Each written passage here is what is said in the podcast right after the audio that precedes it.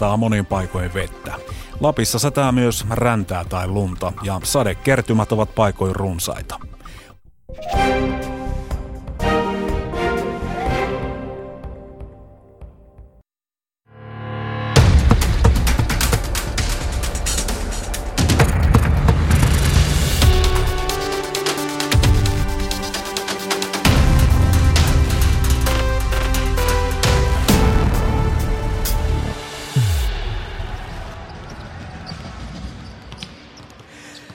Oikein hyvää iltaa, hyvät kuulijat. Turku-halli valmistautuu koripallon toiseen finaaliin vuosimallia 2015 ja niin me myös Ilpo Rantasen kanssa olemme valmiita peliin. Täytyy sanoa, että nyt jos koskaan tuntee itsensä etuoikeutetuksi paikka, mistä selostamme ja halli koripallokäyttöön on, on lähestulkoon täydellinen, eli parempaa paikkaa seurata peliä. Toivottavasti se välittyy teille kuulijoille. Ei, ei voida meille tarjota. Tämä on kerrassaan komea halli koripalloon. Tällaisessa IP-koripalloa pitäisi pelata. Tämä on juuri näin, että toivottavasti yleisö, yleisö löytää katsomaan kotikaupungin suurta poikaa Teemu Rannikkoa ja toisaalta sitten kotimaista huippukorista. Että puitteet on kohdallaan sopivasti vielä hallin punainen yleisväritys sopii, sopii kotijoukkueen Bisonsin väreihin, niin mikä se hienompaa? Bisons Loimaalta neljäs kausi, kaksi kertaa voittanut, kerran kolmas. Joensuun kataja 20. kausi sitten vuoden 69 SM-sarjassa tai Korisliigassa. Miten vai halutaan sanoa? Kolme kupvoittoa vuosina 2003, 2011 ja 2012, mutta se tilasto 2000-luvulta kuusi kertaa liigan toinen ja neljä kertaa kolmas on se karttanut Joensuuta. On kyllä, että huippuorganisaatio, mistä kertoo tietysti se, että he on jatkuvasti pelaamassa mitaleista. Sitten tietysti tätä urheilun ironiaa on se, että tämä vuosi, josta vähän spekuloitiin, että mahtaako tulla välivuosi ja, ja voiko tehdä tiukkaa jopa, jopa sarjapaikan kanssa, että kotimaiset rekrytoinnit tällä, tänä kesänä jäi, jäi niin kuin isolla profiililla tekemättä. Ja niin ää, nyt joukkue on kenties lähempänä voittaa mestaruuden kuin pitkään aikaan. Niin ensimmäinen kamppailu Joensuussa päättyi 84-62 ja, ja kyllähän äh, se syömähammas joukkueella on se nelikko Joensuun katajalla. Teemu Rannikko edellisessä pelissä 18 pistettä, 13 syöttöä, Ken Horton 18 pistettä, 16 levypalloa, Robert Arnold 14 pistettä, 12 levypalloa ja Tom Knight 14 pistettä, 4 levypalloa. Ja siihen sitten löytyy täydennystä sopivasti penkiltä. Sinne voi tulla Jesse Niemi, Tommi Huolila, sinne voi tulla Marius Van Anringa ja sitten kokenut Petri Virtanen, joten siinähän se oikeastaan, tämä kai voi olla syy, miksi, miksi tavallaan Joensuu pärjää, on niin aika selvät roolit pelaajilla. Se usein auttaa joukkueessa. Kyllähän ilman muuta viimevuotinen kataja, kuten, kuten Jesse Niemi sanoi jo ennen kauden alkuun lehdistötilaisuudessa. Eli viimevuotisessa katajassa oli vähän liikaa saman paikan jätkiä niin se ei aina kuitenkaan, niin 1 plus 1 ei ole aina kaksi, kun joukkuetta rakennetaan, että siitä ei sitten muodostunut sellaista. Et mun mielestä kuvaavaa on oikeastaan ehkä Marius Van Andringa, joka pelaa isommilla tehoilla nyt liikaa ja playoffeja Katajassa, kun hän pelasi viime vuonna Divaria Seagullsessa. Loimaan Bisons. Äh, ennen ottelun alkua kuviteltiin, että Bisons vaihtaisi jonkin verran kokoonpanoa ja pohdittiin, että kun käytössä on viisi amerikkalaispelaajaa, niin äh, ainakin sitten 208 senttinen äh, Travis Nelson saisi mahdollisuuden tänään pelata, mutta niin vaan näyttää, että Bisonskin lähtee samalla kokoonpanolla kuin ensimmäiseen otteluun. Mikä on syy, ettei vaihdoksia Ipe? No kysyin tätä apuvalmentaja Joona Siisalolta, koska ilman muuta Hammer oli edellisessä ottelussa vaisu, ja Bisonsilla on muutenkin tämän kokoonpanon syvyyden kanssa nyt ongelmia, koska heillä on kriittisiä loukkaantumisia, minkä takia heidän syvyys on käytännössä 6,5, mikä tässä playoffien ottelutahdissa ei ole kyllä oikein riittävä. Ja ainoa, millä he pystyisivät tätä syvyyteen vaikuttaa, on se, että vähän kierrättäisiin näitä amerikkalaispelaajia, mutta Iisal oli sitä mieltä, että voidakseen toteuttaa heidän puolustuskonseptiaan, niin Hammer on siihen, siihen niin, äh, parempi kaveri kuin Travis Nelson. Ian Hammer, 201 senttinen, 24-vuotias kivikovan akateemisen Princetonin yliopiston myös kova koripallokoulu kasvatti, joka itse asiassa mielestäni on parempi koripalloilija kuin mitä viime ottelu näytti. Ihan ehdottomasti ja varmasti jokainen Bisonsin pelaaja on parempi kuin mitä viime ottelu näytti, että vaikutti siltä, että, että kun Game 5 pelattiin lauantaina ja, ja finaalipaikka ratkesi, niin, niin tämä palautuminen tähän ensimmäiseen finaaliin, niin Bisonsilta oli sujunut huonommin, mihin osaltaan vaikuttaa se, että, että vaikka ennen kauden alkuun se oli vaikea uskoa, mutta Katajalla on pikkusen leveämpi pelaajamateriaali. Heillä on pelaajan puolitoista syvempi toi heidän rotaatio kuin Bisonseilla on.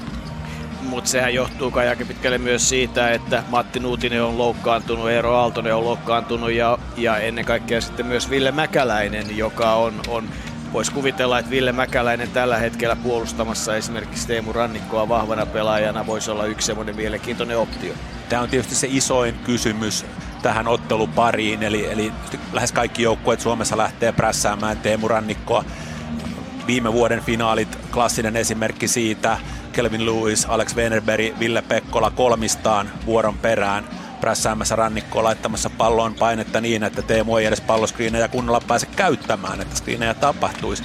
Nyt Bisonseilla ei ole mitään vastaavaa optioa, eli heillä ei ole laittaa, laittaa vastaavan tyyppistä puolustajaa. Antoni Karinen on toki ihan hyvä puolustaja, mutta hänellä on jo kaudella 90 ottelua kohta alla, että niin hän ei missään tapauksessa pysty rakikoiramaisesti puolustamaan. Ja tässä on, tässä on iso asia. Hyökkäyspäässä taas Matti Nuutinen on valtava menetys Bisonseille. Eli sekä kolmas että nelospaikkaa pelaava Nuutinen, niin hän pystyy venyttämään vastustajan puolustuksia kaukoheittouhallaan aivan eri tavalla kuin Bisonsin tämänhetkiset isot miehet. Oikeastaan tuossa jo mainitsitkin sen, että kun joukkue on pelannut VTB-liigaa, eli Itä-Euroopan liigaa ja tätä liigaa, niin eihän pelaajat varmaan ole kauden aikana monena päivänä tiennyt, missä he ovat. Ja itse asiassa tuossa ennen peliä niin kyseltiin Ville Mäkäläiseltä, joka nyt toipuu loukkaantumisestaan, ja, ja operaatioista, niin että minkälaista tämä kausi on ollut. Tämä on oikeastaan aika oiva tilanne kuunnella, mitä Ville kertoi siitä, miten, minkälaista Mukavasti. se voimalla on. Mukavasti kumisee Turkuhallin käytävillä, kun Ville Mäkäläisen kanssa pohdiskellaan asioita. Aloitetaan vaikka siitä, että aikamoinen kiertue ympäri Itä-Eurooppaa on takana. Miten sä summaisit sen? No kyllä se, sitä voi saada yksi suuri seikkailu, että se summaa sen kyllä hyvin. Että siellä tapahtui kaikenlaisia, mihin ei ollut valmistautunut, vaikka valmistauduttiin hyvin. Ja oli tietenkin sit pelit oli tosi kovia ja, ja päästiin pelaamaan ihan Euroopan parhaimpia joukkueet vastaan, mutta oli se kyllä yhtä suurta seikkailua. No, äh, lähtisitkö uudestaan? No kyllä peliväärää pitää vähentää, että ei tähän, tähän rumpaa ei kyllä kukaan lähde enää. Et ei valmentajat eikä pelaajat eikä huolta, ei kukaan ei lähde. Et kyllä tämä pelimäärä oli aivan ihan liikaa.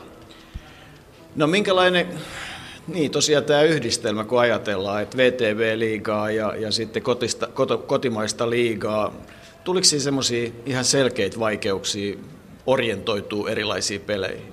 No turha tässä on valehdella, että kyllähän niitä tuli, tuli paljon tämän kauden aikana, että pelattiin hyvä, hyvä VTP-liigapeli ja sitten tultiin korisliikaa ja ei oltukaan siellä paikkakunnalla edes, missä peli oli. Et sitä vaan tapahtui paljon ja ei se peli oli paljon, niin ei se keskittyminen ei vaan joka kerta riittänyt. No minkälainen miete tästä korisliigasta tältä kaudelta on jäänyt? No, se on tässä samassa sumus mennyt, että kun kysyy, että miten mikä on mennyt, niin ei oikein, kun on aina mennyt vaan seuraavaa peliä, seuraavaa peliä, seuraavaa peliä. Että ei, ei oikein kerännyt vieläkään ajatella koko tätä hommaa. Ja ollaan nyt finaaleissa ja keskitytään näihin ja yritetään tuoda kolmas viiri kotiin. Otetaan sitten helpompi käsittely, eli, eli kun näit tietysti kurjaa katsoa penkiltä, kun toiset pelaa ja pitäisi olla itse auttamassa joukkuetta, mutta sun paranemisprosessi on hyvässä vauhdissa, ei siitä sen enempää. Miten sä summaat ensimmäisen ottelun? No ei me oltu valmiit finaaleita pelaamaan. Et Kataja oli ja Kataja varsinkin Teemu johdolla erittäin viisas joukkue ja jos siellä ei meidän peli, mitä me haetaan siihen keskitytään, niin kyllä Teemu löytää ne aukot ja siltä se peli näyttikin, että ei me oltu Kataja voitoja vielä tuolla lukemilla kyllä. No mitä pitää ehdottomasti muuttaa? No kyllä meidän pitää Teemun peliä saada vaikeudettua. Et palloskriinin puolustimme yleensäkin, että mistä autetaan ja kuinka kovaa pelataan ja kaikki muu. No kun ajatellaan sitä, että että teillä joukkueessa on useampikin vahvistus, josta kolmeen saa käyttää, niin kuinka vaikea ratkaisu valmentajalle on päättää se, että kuka milloinkin kentällä on? No en edes halua miettiä, että se on varmasti todella vaikeaa. Että Nelson on pelannut erittäin hyvin, hyvin nämä kaikki pelit, mitä on pelannut, ja Hummeri pelasi taas erinomaiset VTP-liikapelit, mutta sitten tuli pian loukkaantuminen ranteessa, ja siinä on, en, en itse haluaisin olla niissä housuissa päättämässä, että kumpi pelaa. Niin, mutta että jotain ratkaisuja pitää uskaltaa tehdä, koska jos kaiken tekee samalla tavalla, niin se ei kuitenkaan onnistu. Eikö tämäkin ole totta? On, että kyllä näissä playoffsissa se, että kumpi joukkue pystyy, kumpikin joukkue tietää toisen joukkueen erittäin hyvin, että se kumpikin pystyy muuntautumaan ja viemään sitä peliä vähän eri suuntaan, mitä toinen ajattelee, niin on vahvoilla. No te olette pelannut täällä Turkuhallissa VTB-liigan matseja. Minkälainen paikka Turkuhalli on pelata? Onko se vaan niin, että koris kuuluu isoihin halleihin? No kyllähän se kuuluu ja toivottavasti tänään tulee yleisö ja tää on hieno paikka pelata. Et olosuhteet on mitä parhaimmat ja ne, tai se peli mikä oli täällä oli paljon yleisöä ja oli hyvä tunnelma. Minkälaisia hallit oli VTB-liigassa? No ne oli, ei ehkä ihan näin isoja, oli tietenkin vähän pienempiä, mutta kyllä suuri osa niin oli 5, 6, 7 tuhannen halleja kyllä. Et kaiken kaikkiaan niin kuin, se tuntui ihan kuin pelattaisiin isojen poikien peliä ja sitähän se olikin. No sitä se oli ja ne oli kyllä, olosuhteet oli mitä parhaimmat kyllä, että niistä ei, niistä ei voi valittaa millään tavalla. No mikä, mikä sun osalta jatko on? Jatkatko loimaalaisena ja jos jatkat, niin kuinka pitkään? No kyllähän tässä jatketaan ainakin toistaiseksi loimaalaisen vielä, että katsotaan sitten, mitä tulevaisuus tuo tullessa. Mutta sulla on siis sopimukset olemassa? Joo, joo on ensi kautta kohti, joo. No sit pitää sen verran uudella, että tota, kun kasvatat sitä mäkäläisen seuraavaa polvea, tämä on tämmöistä polvissa kulkevaa juttua, niin tota, miten pallo pysyy näiden jälkikasvun kädessä? No Aaro on jo kova pelaa koripalloa, että se aamulla kun herätään, niin se huutaa jo itkä, itkä tuu kattoa ja mennään vähän heittele koripalloa. Et ei siinä ole tarvinnut patistaakaan. Et kai se riittää, että se on käynyt katsoa vähän koripallopelejä. Se kai on semmoinen juttu, niin kai se sullakin aikanaan lähti. No näin se on, että kuulemma ihan haitaksi pyörin se urheilutalon nurkissa, että sieltä tämä kaikki varmaan kumpuu kyllä. Pikkuhiljaa alkaa olla tunnelmaa myös hallissa ja niinhän se Ville kertoi, se isä Jouni, joka, joka lähentelee 60 tällä hetkellä ja pojat ja nyt sitten kolmas polvi kasvamassa ja, ja juurihan Ville sai, sai ö, lisää perheellisäystä jokin aika sitten, eli että Mäkäläisen sukuli jatkuu vahvana. Kyllä, ja nuorimmainen veli Valtterikin teki comebackin tässä kevätkauden mittaan Oulun NMK-riveissä, ja se on hieno juttu, koska niin kaikkia kolme veljestä on hieman loukkaantumiset riivannut, ja, ja toivotaan tietysti niin Vesallekin paranemista tuossa playoffeissa sattuneesta loukkaantumisesta, mutta niin kuin hatunnosto Valtterille, joka pitkän loukkaantumiskierteen jälkeen teki taas paluun kentille. Niin, Vesa Mäkeläinen Lahdessa aika pahasti selkäänsä oli, tai se näytti pahalta se tilanne ja varmaan oli kipeä, mutta pikkulinnut kertoo, että, että toiveissa on, että asiat tulee jonkin ajan kuluttua kuntoon, mutta eli ei mitään sen vakavampaa varmaan ei ole, ei ole kysymys. Nyt ollaan kuitenkin aika lähellä sitä hetkeä, että, täällä pitää alkaa tapahtua. Mitä nyt tänään sitten oikeastaan pitäisi tapahtua? No kyllä tuossa tietysti Ville Mäkäläinen osui ilman muuta naulan kantaan siinä, että Teemu Rannikon puolustaminen ja nimenomaan palloskriin puolustaminen on avainasemassa. Että kyllähän isoimpia yksittäisiä juttuja Katajaa vastaan on palloskriin puolustaminen. Teemu pääsi niitä aivan, helpo, aivan liian helposti käyttämään ja lisäksi niin sai aivan liikaa optioita siitä, että niin Bison ei saanut oikein kunnolla mitään pois ihan ottelun alun ihan ottelun alkuun lukuun ottamatta. Mä en täysin osta sitä väitettä, että Bison ei ollut valmis pelaamaan. Että hän vei kuitenkin ottelun ensimmäiset kahdeksan minuuttia. Että he oli valmiimpi pelaamaan pelin alussa. Katajan puolustus oli huonoa, intensiteetti oli vähän hukassa ja hyökkäyspäässä oltiin vähän kärsimättömiä. Mutta sen jälkeen kun Kataja sai juonesta kiinni ja lisäsi vähän intensiteettiä, niin tulee mieleen Lionel Messi harhautus Boatengiin vastaan, että Baisosilla kävi vähän samalla tavalla kuin Boatengille siinä tilanteessa, että ei ollut kyllä sen jälkeen pelissä mitään jakoa. Ja samoin tietysti sitten Iisalo sanoi tuossa ennen peliä, että he pyrkii puolustuskonseptin pitämään pitkälti samana, tekemään vain asioita paremmin, mutta hyökkäykseen on tulossa muutoksia ja mielenkiintoista nähdä, mitä ne ovat. Niin, se mihin kiinnitin itse huomioon pelissä oli se, että kaksi mestaruutta Loimaalle tuonut ja taas Ranskasta joukkueeseen palannut joskin puolikuntoisena Martin Zino, 197 senttinen 29-vuotias paljon kiertänyt pikkuliigoja Yhdysvalloissa ja, ja, ja sitten tosiaan Apoelissa Nikoisiassa Kyproksella, joka on kohtuullisen kova joukkue ja nyt sitten Ranskassa, niin, niin tota, hän oli jossain tilanteessa mielestäni selkeästi itsekäs. Kyllä tietysti Zino on se pelaaja, jolla Bisonseissa on niin kuin ihan vihreä valo. On oikeastaan aina, kun hän on Bisonseissa pelannut, niin hänellä on vihreä valo. Ja, ja tietysti tällaisia yksi vastaan yksi broken play koreja tarvitaan. Eli playoffeissa settejä puolustetaan pois, hyökkäyssysteemejä puolustetaan pois. Tarvitaan pelaajia, jotka tekee kovia henkilökohtaisia suorituksia ja Zino on juuri tällainen pelaaja. Nyt vaan sattu huonompi päivä. Että tosiaan mä en tiedä kuinka hyvin Zino on loukkaantumisistaan toipunut ja, ja mitä Bisons häneltä loppujen lopuksi odotti kun he, kun he hänet marraskuussa sainas.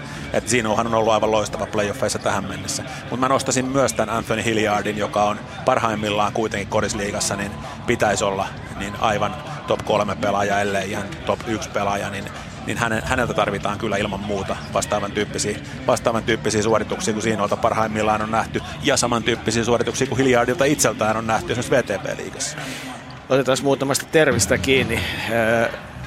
Koripalloslangia on paljon, otetaan, otetaan broken play ja otetaan settipelit, eli, eli tota, sitten suomennos Ipe. No niin, eli siis settipeli on se, että pelataan sellainen hyökkäyskuvio, järjestelmällinen hyökkäys, kun kun on harjoiteltu, kun on joukkueen pelikirjasta löytyy ja se pystytään toteuttamaan, mitä esimerkiksi äh, Katajahan, Katajahan on joukkue, josta saisi opetusvideon, siis Katajan hyökkäyspään toteutuksesta. He, he pelaa niin hyvin tuota hyökkäyspeliä, periaatteessa yksinkertaisia juttuja, mutta, mutta niin hyvä toteutus ja, ja niin hyvä peliluku yksittäisillä pelaajilla, että niin sieltä tulee koreja. Mutta välillä puolustus pystyy, pystyy nämä ottamaan pois playoffeissa joukkueet tuntee toisensa erittäin hyvin. Silloin sitten hyökkäyspeli menee niin sanotusti rikki, ollaan tällaisessa broken play broken play-tilanteessa, jolloin sitten pallo pitää löytää sellaisen kaverin käsiin, joka pystyy sen kovilla henkilökohtaisilla suorituksilla laittamaan koriin. Tällaisiahan on nyt nähty esimerkiksi tänä keväänä NBAn playoffeissa viimeisissä hyökkäyksissä oikein kiitettävästi. Niin, koko NBA oikeastaan tai NBA rakentuu siihen, että, että, että ne pelaajat, jotka siellä on näitä kovia nimiä, niin he, nimenomaan henkilökohtaisella ratkaisuillaan vuorotelle, tai siis sanotaan, että, että pallo pelataan aina näille LeBron Jamesille ja Stephen Currylle ja Dennis Lowelle ja kelle tahansa.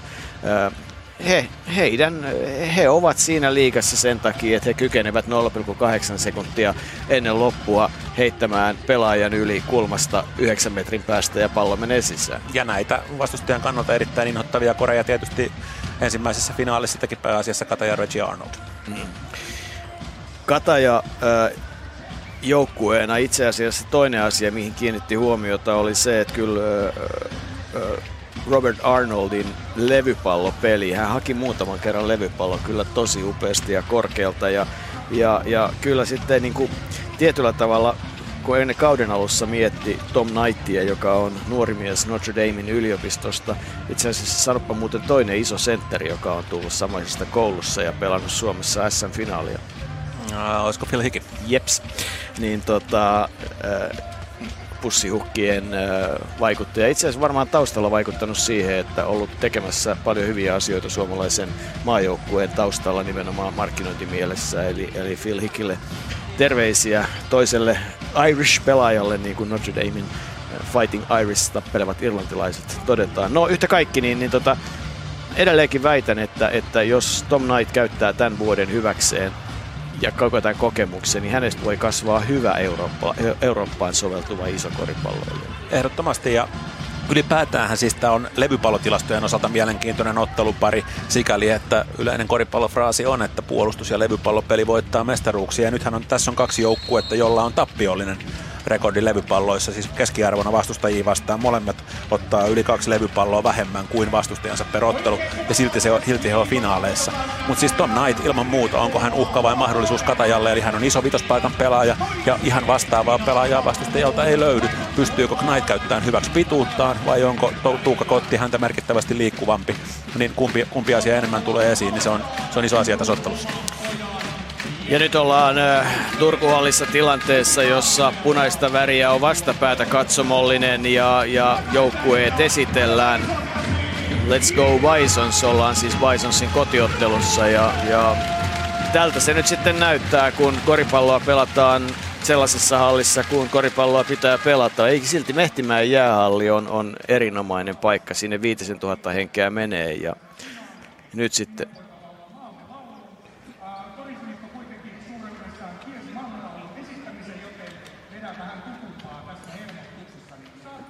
Ja nyt sitten kuullaan, tota, ei kuullakaan maamelaulua täällä kentällä, vaan kuullaankin ilmeisesti jotain ihan muuta. Veikkaanpa, että Pietro Ruustet, joka tällä hetkellä kentällä on, frakki, lähteekin suvitunnelmien kautta tähän otteluun. Mielenkiintoinen tilanne tässä ottelussa. Mä en tiedä, veikkaisin, että kyse saattaa olla vedon lyönnistä, koska ymmärtääkseni Jetro on naimisissa, että polttareista ei ole kysymys, niin vaikka sinne tähän hän on hävinnyt vedon lyönnin. Hän sanoi tuossa, että, että oli kielletty esittämässä maamelaulua tässä kamppailussa. Kyllä, mutta se, että hän ylipäätään tuolla frakki päällä laulaa yhtään mitään, niin jotain siinä täytyy olla takana. Me ollaan Yle puheessa ja me puhutaan ja, ja, ja ollaan valmiita siihen, että tämä ottelu lähtee koripallon osalta merkeille. Tänään on tietysti kuultu myös mielenkiintoisia uutisia Yle Urheilun kommentaattorissa kumppanisi Pieti Poikolla niin vaihtaa paikkaa. Pieti siirtyy Islantiin. Se on hieno juttu, että suomalaisten valmentajien matka ulkomaille jatkuu ja uusia aluevaltauksia on tällä kaudella tullut nyt sitten Turkista Islantiin. Että siinä on aika lailla Euroopan poikki alkaa mennä jo janaa, että vähitellen, vähitellen saadaanko Eurooppa haltuun. Niin ja Tanskasta toiminnanjohtaja Ville Tuominen Joensuun Kataja, eli valmentaja Ville Tuominen Tanskasta Katajan toiminnanjohtajaksi. Niin, Villellä, Villellä varmaan näitä ensimmäisiä haasteita lienee löytää, löytää Katajalle valmentajaa, että varmaa tietoa ei ole, mutta veikkaisin, että kyllä Pieti Poikola varmaan on ollut yksi vaihtoehdoista.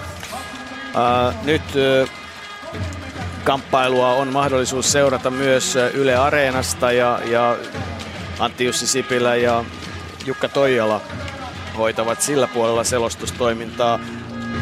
Ja me kuohta kuulemme, mitä mietiskelee tästä alkavasta kamppailusta ehdoton Joensuun Katajan avainpelaaja Teemu Rannikko, joka kun on saanut tavallaan lempinimen taikuri, niin ei se nyt ihan kaukaa haettu. No ei, kyllä mä niin kuin tuossa kommentoin ensimmäisen finaalin jälkeen, että jos yleensä sanotaan, että syöttö on puolet korinteosta, niin kyllä aika moni Teemun syöttö oli niin kuin ensimmäisessä finaalissa 95 prosenttia korinteosta, että kyllä siinä Teemu teki kavereille helpoksi tämän pelaamisen. Kuka aloittaa viidentenä Katajassa? Siellä varmaan aloittaa Jesse Niemi puolustamassa Martin Zinolta, näin mä veikkaisin eikä se tarvi olla veikkauskaan. Aloitusviisikossa ei ilmeisesti ole mitään yllättävää. Zino, Nikkarinen, Hillard, Kotti ja Hammer siinä aloitusviisikko ää, Loimaan Bisonsista ja kolme amerikkalaista Teemu Rannikko ja Jesse Niemi siinä aloitusviisikko Joensuun katajasta samalla aloittivat ensimmäisenkin kamppailun. Kyllä tässä Katajan roolitus, niin kuin sanoit, niin se on aivan selkeä. Heillä on kolme pelaajaa, eli Teemu, Arnold ja Horton, jotka pelaa kaikki keskimäärin enemmän kuin Bisonsin kokoonpanossa yksikään pelaaja. Toki tätä osin selittää tämä Bisonsin ottelumäärä. Ja varmaan Tom Knight olisi mukana listalla, jos hän ei olisi niin usein virhevaikeuksissa. Mutta niin, äh, tai ollut kauden mittaan. Mutta silti, niin, että heillä on kolme pelaajaa, jotka pelaa yli 34 minuuttia pelissä. Hmm. Ja nyt voidaan pikkuhiljaa kuulla, mitä Antti Jussi Sipilä saa ää, aikaan ää, keskustellessaan Teemu Rannikon kanssa tovin kuluttua. Tuo kaksikko pohtii omia mietteitään samalla kun Loimaan Bisonsin joukkue tulee yleisön kannustaessa tänne kentälle cheerleadereiden läpi kunniakujaa pitkin. Tuukka Kotti paraikaa sisälle. Ehdottomasti yksi avainpelaajista joukkueessa. Pitkä ura takana ja ensimmäistä tuomimestaruutta hänkin hakee. Teemu Rannikolla on muuten Slovenian mestaruus ja, ja tota, Petri Virtasellakaan ei ole mestaruutta. Martin Zinolla ja Ilpo Pehkosella Loimaan pelaajista on ne mestaruudet. Pekka Salminen on ilman mestaruutta Suomessa, mutta kaksinkertainen Ruotsin mestari valmentajana ja Greg Gibson taas sitten on vienyt Loimaan kahteen mestaruuteen, että aika vähän Suomen mestareita täällä loppujen lopuksi on. Ja näin tämä menee. Mutta tapahtuman tuntua siis kyllä niin kaikki seurat jotka ja organisaatiot, jotka tällaisia areenatapahtumia järjestää, tämä ei ole ihan yksinkertainen juttu, mutta lopputulos on parhaimmillaan juuri tätä, että sun hatunnosto, että näitä nähdään Suomen koriksessa. Kyllä, kyllä. Ja, ja se on myös pelaajille tärkeä asia, koska kun siellä kentällä on leveyttä kaikkiin suuntiin, niin sehän tarkoittaa myös sitä, että se peli on leveällä. Et pienessä hallissa pelaa, niin selvästi tuntuu siltä, että pelaajat kasautuu pienemmälle alueelle. Ja nämä on niitä juhlapäiviä, palkkapäiviä, tämän takia jaksaa ne marraskuiset äh, harjoitukset illalla myöhään siellä niin, niin ennen peliä ja pelin jälkeen ja, ja muuta vastaavaa sillä tavalla, että niin, se on aikamoista puurtamista välillä, mutta niin, tää, nämä on juhlapäiviä. Kaikki on valmiina pelin alkuun. 2.44 ää, on ottelun alkuun ja todella aloitusviisikoissa ei mitään kummallista ja ihmeellistä. Ää, takamies peliin varmasti ja palloskriinien puolustamiseen. Se on taas se asia, mitä, mitä tänäänkin tullaan miettimään. Ilman muuta ja se, että tosiaan, että Bisons nimenomaan haluaa käyttää sitä intensiteettiä, joka heille on VTB-liigasta tarttunut. Heillä on kansainvälisten pelien kovuutta ja intensiteettiä, mutta siitä ei kyllä nähty oikein mitään ensimmäisessä finaalissa. Nyt olisi sitten aika nähdä. Niin, korkea aika olisi nähdä sitä, mutta toisaalta äh, ei se ihan pieleen mene, jos Joensuun kataja tänä vuonna mestaruuden saisi. Kyllä siinä kaupungissa on niin valtavasti tehty työtä asiaa eteen. Siis tot, se asia on totta kai niin, että niin ilman muuta jossain vaiheessa sieltä osuu kohdalle ja niin, että se pitkäjänteinen työ, mitä he on tehnyt, niin ilman muuta sen ansaitsi, se ei, ei kahta sanaa. Mutta pelit ratkeaa pelaamalla ja, ja se, joukkue, se joukkue vie Panterin tänä vuonna, joka sen ansaitsee. Niin, näin se urheilussa usein on, että, että voittaja on se, joka on paras. Ja tuomari kolmikko on Petri Mäntylä, Janne Muurinen, Ville Selkeä, joten kokemusta löytyy ja, ja, Ville, nuoruutta ja Ville Selkeä ensimmäisessä finaalissaan, samoin oli Miltos Joannidis ensimmäisessä. Tänä vuonna uusi juttu on se, että tuodaan oikeasti uusia tuomareita näihin, näihin finaalin tuomarikolmikoihin, ja tähän on hieno asia. Ja punaista väriä on katsomollinen, se on, se on iloinen asia. Loimaalaiset ovat tulleet naapurikuntaan, niin kai voidaan sanoa, ja, ja mutta on siellä semmoinen parin, iloita. parinkymmenen hengen katajakatsomokin löytyy, että se on pitkä matka. Aamulla yhdeksältä ymmärtääkseni ovat lähteneet liikkeelle, että niin pitkä matka, mutta katsotaan onko ollut sen arvon. Tuukka Kotti miettelijänä, äh, Greg Gibson viimeiset ohjeet äh, joukkueelleen. Kaikki on todella valmiina pelin alkuun. Äh, Pekka Salminen päävalmentajana Joensuussa. Kumpi valmentaa, Teemu vai Pekka? He on jakanut vastuuta siis hyökkäyspään asioissa. Teemulla on iso rooli, ihan niin kuin hänellä on ollut myös miesten maajoukkueessa vuosien varrella. Sitten lisäksi tietysti pitää muistaa, että Salmisen entisenä apuvalmentajana itsekin tiedän, että, että Salminen antaa apuvalmentajalle rohkeasti vastuuta. Eli, eli Katajan aivan varmasti niin Katajan hyvästä kaudesta tunnustusta ansaitsee myös ensimmäistä kauttaan miesten liigassa apuvalmentajana toimiva Tuomas Oja. Mikä on muuten Greg Gibsonin ja Joonas Iisalon roolitus? No kyllä he, he on tietysti kaksistaan, kaksistaan siinä sillä tavalla, että niin tämä, tämä ottelumäärä, mikä heillä on, niin on niin valtava, että, että en, en tiedä pystyykö he kaikkiin otteluihin edes valmistautumaan tai kaikista otteluista antamaan palautetta. Iisalon erityisosaamisala on myös fyysinen valmennus, eli, eli hän hoitaa varmasti, varmasti Bisonsissa pitkälti myös sitä. Ja, ja tietysti hän hoitaa ottelussa, ottelussa niin tämän ottelutilastoinnin tuolla, tuolla penkillä. Mutta tarkkaan ottaen tämmöistä vastaavan tyyppistä työjakoa, hyökkäyspuolustus, niin mä en tiedä onko heillä. Teemu Rainikon mietteet menivät tuonne ottelun puoliskolle tai jälkipäähän kuulostellaan myöhemmin, mitä Taikuri miettii, koska nyt kaikki on valmiina pelin alkuun. Aloitusviisikot ovat kentällä ja viimeisenä sinne tulee Robert Reggie Arnold, joka on kyllä erinomainen täsmähankinta tälle kaudelle. Lahdesta hän tuli. Lahdessakin oli hyvä, mutta jollain tavalla tänä vuonna nimenomaan se, että on, on hyvä takamies ää, jakamassa hänelle palloja, niin, niin tota, kyllä Arnold on noussut ihan uskomattomaan rooliin. Hän on yksi näitä, joihin tämä henki löytyy, tämä Katajan tämän kauden mun yllätysmenestys. Eli, eli hän kuitenkin viime kaudella pelasi keskitason joukkueessa Lahdessa ihan hyvin ja, ja ihan ok joukkueessa, mutta nyt hän on johtava pelaaja finaalijoukkueessa. Ja vielä yksi seremoniallinen ylösheitto, öö, jonka Tuukka Kotti tippaa, mutta sen jälkeen sitten varsinaisen Petri Mäntylälle pallo ja näin on äh, toinen SM-finaali valmis alkamaan. 84-62 Joensuu vei ensimmäisen, mutta en millään voi uskoa, että samanlaisiin lukemin päädytään tänään. Kyllä, kyllä kova peli tulee ehdottomasti. Ja ensimmäinen hyökkäys ja kuinka muuten Martin Zino Hillardille vasemmassa laidassa pelaa Nikkarinen yrittää löytää rannikko häntä vastassa ja sitten tulee ensimmäinen heitto ja varmasti sisään ja se on vielä kolmonen ja ja nyt sitten puolustuksessa on se muutos, että Hillard ainakin tässä vaiheessa on rannikon kimpussa. Juoksee hänen kanssaan ja pitää tiukasti, eli siinä vaihdetaan sitten rannikolle, saadaan pallo 10 sekuntia hyökkäysaikaa Hortonille, Hortonin syöttö Knightille, Knightin kautta ja Reggie Arnoldin kolmonen se menee ohi. Hyvä blocking out äh, Anto Nikkarisella. Hän löi jalat maahan ja piti oman pelaajansa ja näin lähtee sitten jälleen uudestaan äh, Bisons Nikkarinen. 13 sekuntia hyökkäysaikaa.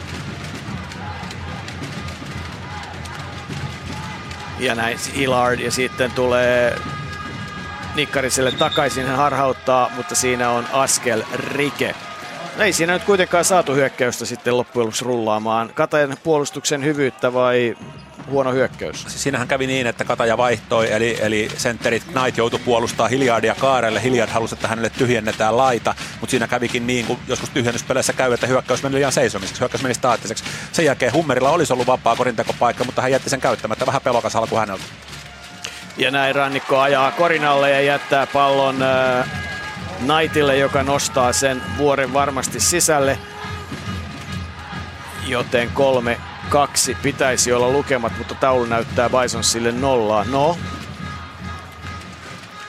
3-2 on joka tapauksessa, no niin, nyt siellä korjataan taulu. Eli tässä taas sitten kävi kommunikaatio Moka Bisonsille, eli, he, eli toinen pelaaja puolusti palloskriin tilannetta ja siellä ei ollutkaan palloskriiniä, jolloin Teemu Rannikolle avautui aivan vapaa väylä suoraan korille. Martin Sinon heittoja eturautaan ja korkealta tulee hakemaan levypallon Reggie Arnold.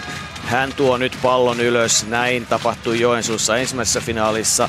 Sitten Rannikolle, joka antaa pallon Knightille. Knight loukkaa itseään. Polvi vääntyy, hän jää maahan eikä pääse sieltä ylös. Ja se on kyllä kamala suonenisku tälle joukkueelle, jos näin käy. Sitten korin alle, jossa Teemu Rannikko saa pallon.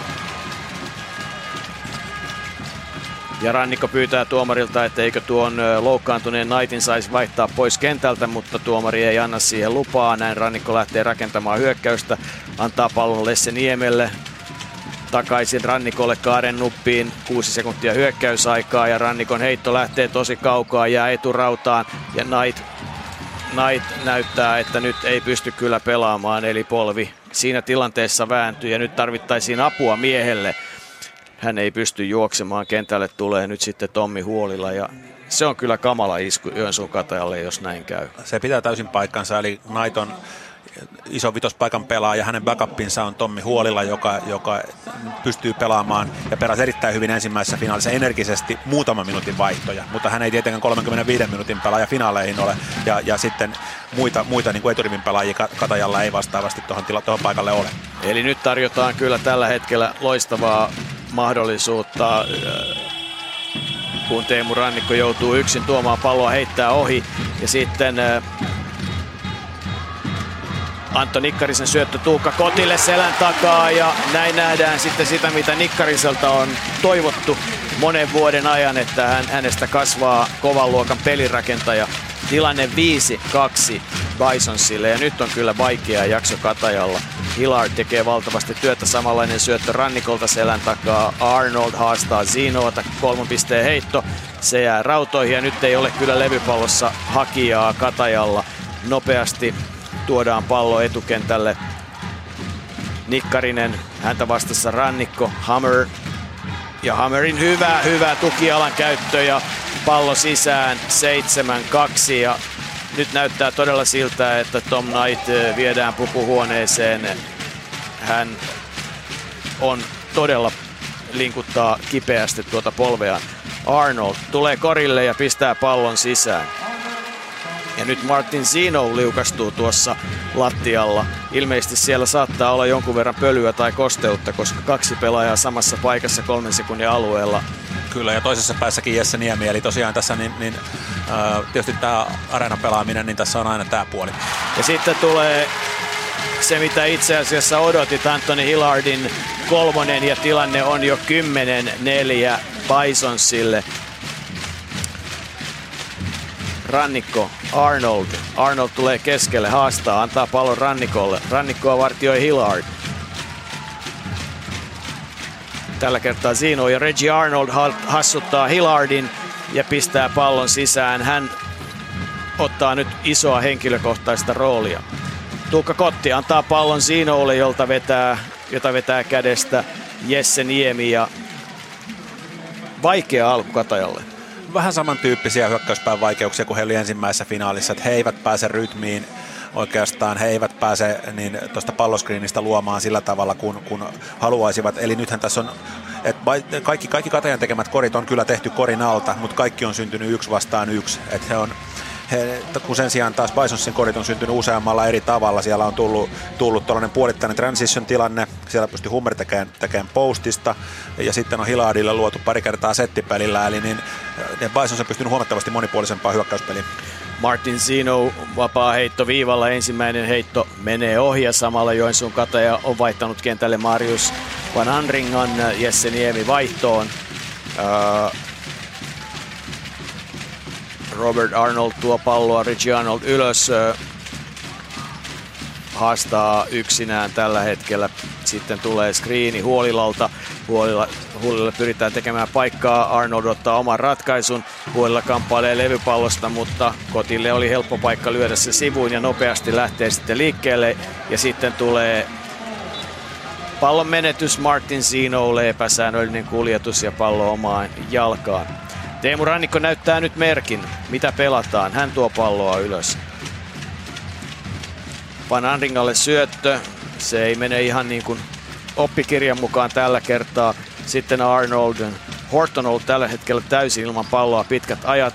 Nyt pallo menee Hammerin kädestä ulos ja Katajan sisään heitto 8 sekuntia hyökkäysaikaa. 4.43 on ensimmäistä kymppiä pelaamatta.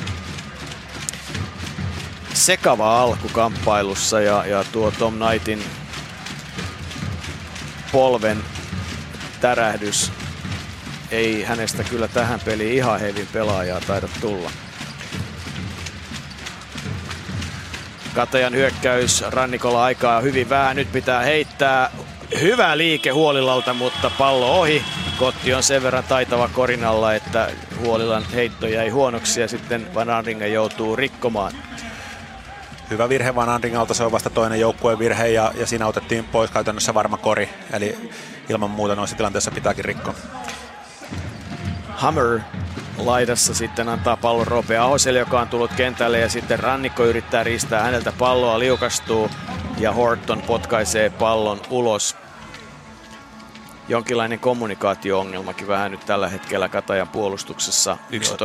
11-6 on tilanne. Joo, koska toi oli kuitenkin, ei voi olla noin yllätys, että Kotti tulee tekemään tuon screeniä ja nyt, nyt Teemu osui suoraan screeniin, että ilman muuta siinä on sekä kommunikointia, mutta myös kyllä tuo pelaaja tällä hetkellä on aika usein polvillaan tai takapuolellaan. Nyt pikkusen liukas tuo kenttä taitaa olla. Rope Ahonen käyttää hänelle screenin, ajaa hyvin korille, mutta antaa tosi surkean syötön ja sitten Horton ristää pallon. Reggie Arnold antaa pallon ja Tuukka Kotti, joka on itse asiassa yksi sarjan parhaita torjujia, niin lyö Huolilalta pallon pois käsistä, eli torjuu, blokkaa hänen heittonsa ja toisessa päässä sitten virhe. Sivurajalta kuitenkin jatketaan.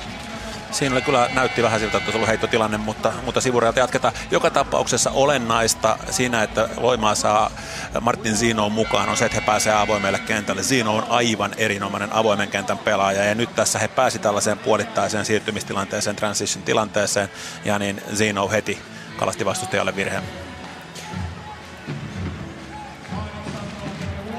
Jälleen vaihto, eli Jesse Niemi tulee tilalle. Hän joutuu pelaamaan nyt itseään päätä pitempää Pierre Jalota vastaan. Ottaa kuitenkin levypallon. Jesse Niemi on roteva pelaaja kokoisekseen, eli isompi kuin mitä sentit ja näyttää. Teemu Rannikko. Tottunut puolustamaan kaiken kokoisia pelaajia, että kyllä tämä hyvä, hyvä veto on Salmiselta ilman muuta. Arnold pitää palloa. Rannikko näyttää mitä tehdään. Arnold tulee te- Arnold Jesse Niemi tekee screenin. Arnold haastaa, ottaa oman heittonsa ja pistää sen sisään. Kaksi pistettä. Pierre Jalo ei pysty sitä heittoa estämään. 11-8 johtaa Bisons, kun Vielä on kolmisen minuuttia ensimmäistä kymppiä pelaamatta. Kotti vasempaan laitaan Zinolle. Alla tekee voimakkaasti tilaa nyt itselleen Hillard, jota Van Andringa puolustaa. Siinä on selvästi pienempi pelaaja, ja, mutta onnistuu estämään, he, häiritsemään heittoa sen verran, että Hillardin heitto jää vajaksi. Rannikko vastaan Hillard. Rannikko ajaa Jalo ottaa häntä kädestä kiinni ja siinä pysähtyy se hyökkäys.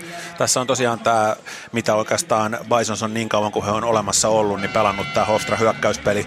Ja nyt tässä playoffeissa, kun aika moni pelaaja joutuu Hilliardia vastaan laittamaan pienemmän pelaajan, niin he on paljon mennyt Hilliardiin tonne, tonne low postiin. Mutta nyt Van Andring oli sen verran energinen, että hän sai ton catchin, eli hän sai pallon, pallon Hilliardille niin kuin metrin kaksi kauemmas kuin mihin Hilliard olisi halunnut ja tuloksena oli vaikea heittää. Toisaalta pyritään pelaamaan korinalle isommalle pelaajalle pienempää pelaajaa vastaan niin, että sieltä pääsee nostamaan ponnistusvoimainen pelaaja yli. Se kai sen hyökkäyksen idea on. Kyllä, mutta siinä on myös se, että jos sen, jos sen puolustaa hyvin, niin silloin hirveän helposti hyökkäyspeli menee huomattavasti staattisemmaksi kuin mitä, mitä Bisons haluaisi. Ja nyt sitten aika paljon rohkeammin vaihdetaan myös Bisonsissa pelaajia, eli nyt Ahonen ja Nikkarinen ovat yhtä aikaa, kun Petri Niiranen on tullut Petri Virtanen, Petri Niiranen ei taida enää pelata. Mä en tiedä häntä, mutta joka tapauksessa Virtanen ajaa ja Jalo yrittää ehtiä torjuntaan, ei ehdi. Virtanen pistää pallon sisään 11-10. Nikkarinen vastaan Andringaa, Jesse Niemi vastaan Jalo, sitten Tuukka Kotti, Horton puolustaa häntä ja pääsee lyömään pallon pois ja sitten pallon saa Kataja, mutta sen riistää itselleen Hillard. Lähtee korinalle ja häntä rikotaan. On aikamoisia tilanteita on aikamoisia tilanteita ja kyllähän tietysti se, että niin, ää, Petri Virtasenhan ei pitäisi tehdä finaaleissa oikein käden leijappeja. Että niin hyvä pelaaja hän on ja ko- kokenut pelaaja, taitava pelaaja, erinomainen heittäjä, mutta tosiasia on se, että silloin kun pelataan finaalien joukkuepuolustusta, niin ei siellä, ei siellä Peten pitäisi oikein kädellä läjäppäjä tehdä. Ja nyt näin kävi. Taas vastaavasti sitten Hilliard pääsi, pääsi vastustajan pienen huolimattomuuden käyttää hyväksi ja pääsi viivalle tuossa. Että nyt pikkusen molemmat joukkueet hakee, että Kataja, kaikki mitä Kataja saa tulee nyt tällaisista, mistä puhuttiin ennen ottelu broken play tilanteista ja, ja pääasiassa perustuu siihen, että Arnold saa pallon ja tekee jotain. Että he ei niin kuin omaan hyökkäykseensä ole päässyt, päässyt ollenkaan. Että kyllä oikeastaan Bisons on lähempänä todennäköisesti sitä, mitä he haluaa, mutta silti ero on vaan kaksi pistettä. Hilardin ensimmäinen vapaa-heitto sisään ja se kun puhut leijapista, se on juuri se kun ajetaan korille ja, ja tota, Petri Niiranen ison pelaaja vierestä ale, ajaa sisälle, niin, niin tota, se torjunta pitäisi pysyä olla paikallaan. Oli miten oli, Katajan hyökkäys, Virtanen haastaa Nikkarista, pitää palloa, sitten käyttää screenin, tulee korinalle, ei pääse heittämään, antaa pallon Niemelle, Niemeltä Arnoldille enää 5 sekuntia hyökkäysaika, Arnold vastaan Hammer, ja Hammer mielestäni rikkoo, ja niin rikkookin. Aika taitavasti Arnold kalasti sen virheen ja saa kolme vapaa heittoa niinkö. Kyllä, ja jälleen kävi niin, että Katajan hyökkäys hajosi ihan atomeiksi.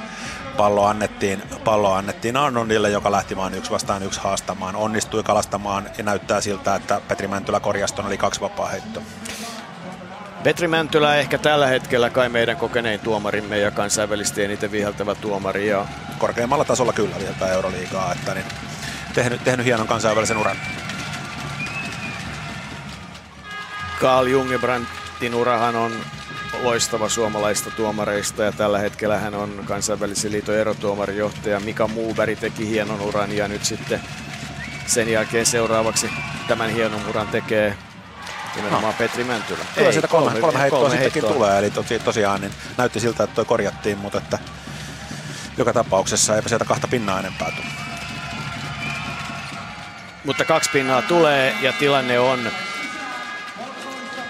13-12 Loimaan Bisonsin johto, kun kaksi minuuttia on jäljellä ja näin sitten rannikko tulee kentälle ja Arnold menee hetkeksi huilaamaan. Ja nyt on mielenkiintoista, mitä tapahtuu, koska niin Kataja, Kataja on varmasti tyytyväinen siihen, että he on vaan pisteen häviöllä, mutta se perustuu pitkälti siihen, että Arnold on saanut luotua tuo hyökkäyspäässä asioita. Ja nyt kun Arnold meni vaihtoon, niin mielenkiintoista, mitä hän lähtee tekemään. Ja samaa peliä yritetään nyt kuitenkin äh, Hammerin ratkaisu Hortonia vastaan. Ei ollut niin hyvä. Petri Virtanen tuo palloa ylös, antaa sen sitten Rannikolle. Rannikko lähtee haastamaan katsoo minne voisi syöttää, antaa Anringalle. Sitten Niemi, oi oi vaarallinen syöttö. Ahonen on päästä siihen käsiksi. Sitten Petri Virtanen, jolta on viedä pallon käsistä. Nikkarinen Virtasen rohkea heitto, se menee ohi. Levypallo vie Roope Ahonen. Tuo pallon nopeasti ylös, antaa sen laitaa ja sieltä tulee se, mitä, mitä Loimaa haluaa. Eli upea kolme pisteen heittäjä Martin Zino. Kolmoset 50 prosentilla pudotuspeleissä ja yleensä häntä ei saa jättää tuohon paikkaan vapaasti heittämään, se vaan on niin. Rope Ahonen loi se hienosti. Rope Ahonen on ollut kaiken kaikkiaan energinen siis molemmissa päissä kenttää. Hän on puolustanut tärkeitä syöttölinjoja yli ja tuhonnut sillä tätä kataja hyökkäystä. Ja nyt tossakin päästiin taas avoimelle kentälle luomaan Siinolle heittopaikka. Se oli pitkälti Ahosen ansio. Hyvin kiersi pallo. Hyvä, hyvä heitto paikka saatiin aikaa ja hyvin vielä vain Ranninka taistelee levypallosta, mutta korja ei tullut ja näin Zino tulee toiseen päähän hyvinkin nopeasti. 16, 12, 40 sekuntia Zinon ajo antaa pallon Ahoselle. 10 sekuntia hyökkäysaikaa Ahonen vastaan Niemi. Nyt sitten Rannikko vastaan äh, Zino. Rannikko puolustaa hyvin, Nikkarisille tulee heittopaikka, hän heittää ohi, Jesse Niemi saa pallon ja näin on 24 sekuntia aikaa. Eli Kataja pelaa yhden hyökkäyksen ja taustalla näkyy miten Tom Knight yrittää verytellä, mutta hyvältä ei, ei näytä tuo tilanne hänen kannaltaan. Sivuside selvästi on se, mikä siellä, tai polven vasemman polven vasen sivu. Siellä se kipupiste tällä hetkellä on. Rannikko haastaa väkisin yksi, pistää pallon ilmaan. Se ei mene sisään, eikä siinä myöskään näytetä virhettä, joten äh, kun ensimmäinen kymppi on pelattu, niin lähdetään kahdeksi minuutiksi pohdiskelemaan peliä lukemista 16 Loimaan Bisons, 12 Joensuun Kataja. Siinä kävi Ken Hortonille vielä vähän vanhanaikaisesti, että hän sai hyökkäyslevypallon, siellä olisi ollut kaksi sekuntia vielä kellossa, mutta hän erehtyi tuosta summerista, se olikin hyökkäysajan summeri, joka soi, eli hänellä olisi ollut vielä mahdollisuudet yrittää korintekoa, mutta niin Horton luuli peliajan päättyneen ja ei sitten enää edes yrittänyt heittoa. Joka tapauksessa siis tämä neljän pinnan ero voisi olla suurempi, että se on oikeastaan Reggie Arnoldin hyökkäyspään suoritusten ansio, niin siitä, siitä että, että ero on vain neljä pistettä, että Kataja, Katajalla on tässä paljon enemmän parannettavaa. Mutta tässä nyt nähdään tämä, että, että nämä joukkueiden kokoonpanot on kuitenkin, vaikka Kataja käyttää kahdeksaa pelaajaa ja loimaa aika pitkälle seitsemää pelaajaa, nämä on niin kapeat, että yhden tällaisen profiilipelaajan kuin Tom Knight poistuminen kentältä, niin loukkaantumisen takia, niin se muuttaa voimasuhteita oikeastaan enemmän kuin mitä se prosentuaalisesti nostaa. Tämä on ilman, ilman muuta yksi iso asia tämän vuoden korisliigassa. Eli nyt joukkueet pelaa playoffeissakin todella kapealla rotaatiolla. Että tämä on aikaisemmista vuosista kyllä nyt muuttunut siihen suuntaan, että rotaatiot on kapeampia. Kaiken kaikkiaan nämä tasaiset hienot ottelusarjat, niin voisi toivoa, että pelattaisiin paras seitsemästä, mutta tavallaan onneksi tänä vuonna ei ole tehty niin, koska loukkaantumistilastot ja muut saattaisi olla paljon rumempaa nähtävää. Et nyt tosiaan niin joukkueet huolestuttavan kapealla rotaatiolla on mennyt ja nyt esimerkiksi tällä hetkellä niin Kataja maksaa siitä hintaa. Mm.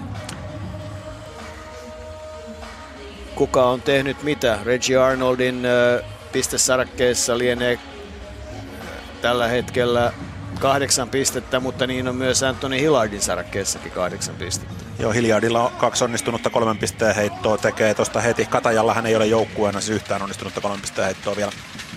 Että he heittää kuitenkin ottelussa keskimäärin 33 pisteen heittoa, saavat ilmaan ja osuvat niitä hyvällä prosentilla vielä. Niin nyt tässä ottelussa tietysti niin ei ensimmäistäkään onnistunutta ja tämä on sellainen asia, mikä, mikä Katajan pelaamisen kannalta on ihan ratkaiseva.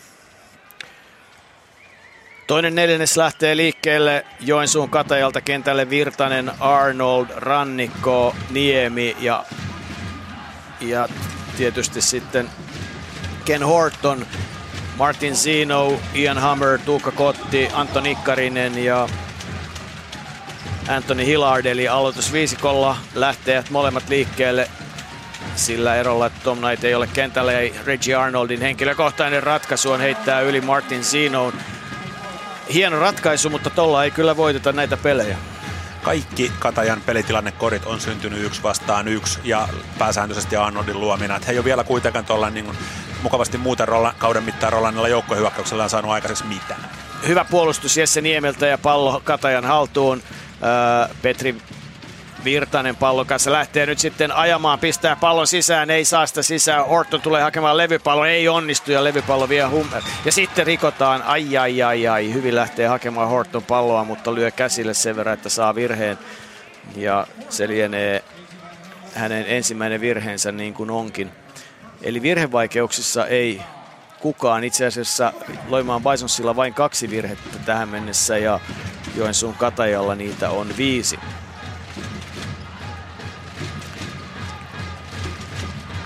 Hillard, hänelle pelataan sitten Martin Zinolle, syöttö Hammerilta Zinolle, Zerolle ei ole mikään erityinen ja Zinolla on jotain asiaa kenttähenkilökunnalle. Valittiin ilmeisesti kentän likaisuudesta tai jotakin.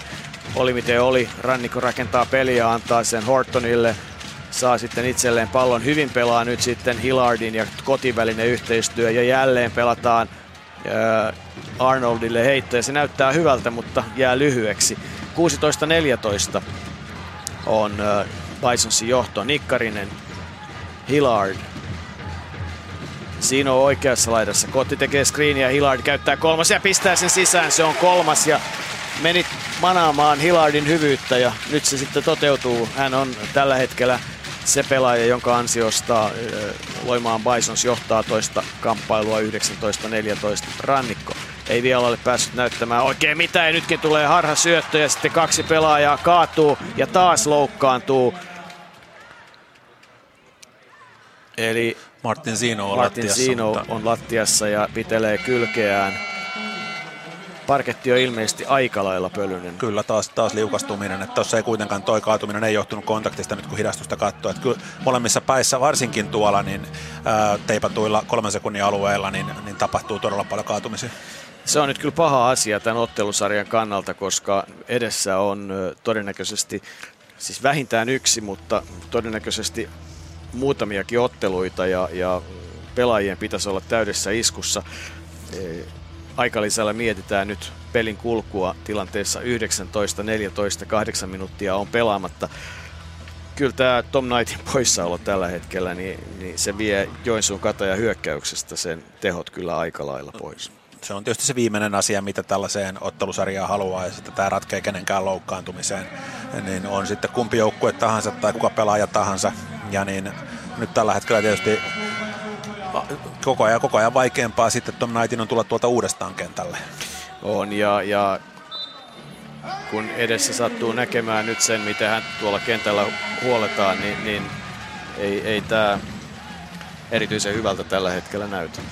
Ei tämä näytä, ja tämä on tietysti sitten, niin jos, jos toi, että toihan on sellainen vamma, että jos se estää pelaamisen tässä ottelussa, niin se saattaa sitten kyllä estää ottelusarjassa. Et tietysti ei auta mennä leikkimään tässä nyt tässä niin kuin suurta ortopedia tai niin kuin tekemään ei. liian suuria johtopäätöksiä, mutta, mutta toivottavasti näin ei ole asia. Toivottavasti Tom nähdään kentällä mukana ratkomassa tätä ottelusarjaa. Niin nyt herää vaan kysymys, että onko, onko hän ollut lääkärin, on, onko lääkäri katsellut häntä tuolla, onko, tota, onko mahdollista, että vietäisiin saman tien sitten esimerkiksi kuvia ja muuta. Mutta peli on käynnissä ja tulee aika paha heitto ää, Joensuun Katajan kannalta ja kuka se muu on kuin Anthony Hillard, joka nousee nyt sellaiseen rooliin kuin mitä häneltä odotetaan. Ja sama hyökkäyspään setti, josta Hilliard heitti ottanut ensimmäisen kolmasen, nyt se pelattiin vain toiselle puolelle aikallisen jälkeen. Kaiken lisäksi hän on tehnyt loistavaa työtä tällä hetkellä äh, Rannikon kanssa. Ja sitten Arnoldilla, Arnoldin ja Hortonin välinen yhteispeli ei pelaa. Ja levypallo tai riisto oikeammin Bisonsille. Ja nopea hyökkäyksen käynnistyspallo oli puolessa kentässä alta kahden sekunnin Petri Virtanen joutuu rikkomaan ja, ja Anto, Nikkarisen, Anto Nikkarista ja näin sitten jälleen Paisun syökkäys. Tuukka Kotti vasempaan laitaan Nikkariselle. Hän Hammerille, jota vastassa Jesse Niemi ja se on kyllä hyvä matchup, mutta jälleen kerran Hammerin heitto jää jotenkin hyvä liike, huono heitto sanotaan. Siis tostahan nyt vaan finaalissa niin ammattilaispelaajan pitää tehdä tuosta kori. Että kyllä hän onnistui kuitenkin, pela- hänelle pelattiin pallo niin hyvään paikkaan, niin siinä jäi koko hänelle vielä, kun hän tykkää kääntyä tuosta oikein olkapään ympäri ja ottaa heiton vasemmalla kädellä, niin hänellä olisi ollut aivan, aivan niin kuin paraatio-ovet mennä korille, mutta ei mennyt. Jesse Nimi pois, Tomi Huolilla tilalle. Öö, Hammerista kerrottiin, että hänen ranteensa, joka on teipattu, että se oli loukkaantunut ja, ja tota, se on heitto käden ranne, mutta ei sen tuommoiseen heittoon, mikä tapahtuu tukijalkaliikkeen jälkeen, pitäisi vaikuttaa tuolla tavalla. Kolme kertaa jo yhtä huono ratkaisu. Niin tossahan pitää mennä korja kohti, että tuossa ei ole edes kontaktia ja siitä huolimatta Hammer niin feidasi, että hän, hän tuli korilta poispäin siinä, pehmeä suoritus. Ja sitten vaihtaa loimaan Bisons, Roope Ahonen tulee kentälle ja Hillard hetkeksi huilaamaan. Rannikko näyttää merkkiä. Nikkarinen pitää häntä. Arnold tulee tekemään screeniä ja nyt puolustetaan kyllä nämä palloskriinit ja sen jälkeinen tilanne erinomaisen hyvin. Sitten saadaan Hortonille heittopaikka ja Hortonin heitto menee sisään kottia vastaan. Se oli oikeastaan ihan ensimmäinen Katajan hyökkäys tässä ottelussa, joka oli, oli niin sanotusti sen kuuluisan pelikirjan mukainen. 22-16. Juuri näin, että se oli ensimmäinen, joka tuli ton, ton niin kuin välillisesti palloskriinin kautta, ei suoraan palloskriinin kautta, mutta välillisesti. Tuukka Kotti haastaa huolillaan, menettää pallon, rannikko tuo palloa ylös, antaa pallon Hortonille, joka leijäppi menee ohi. Hän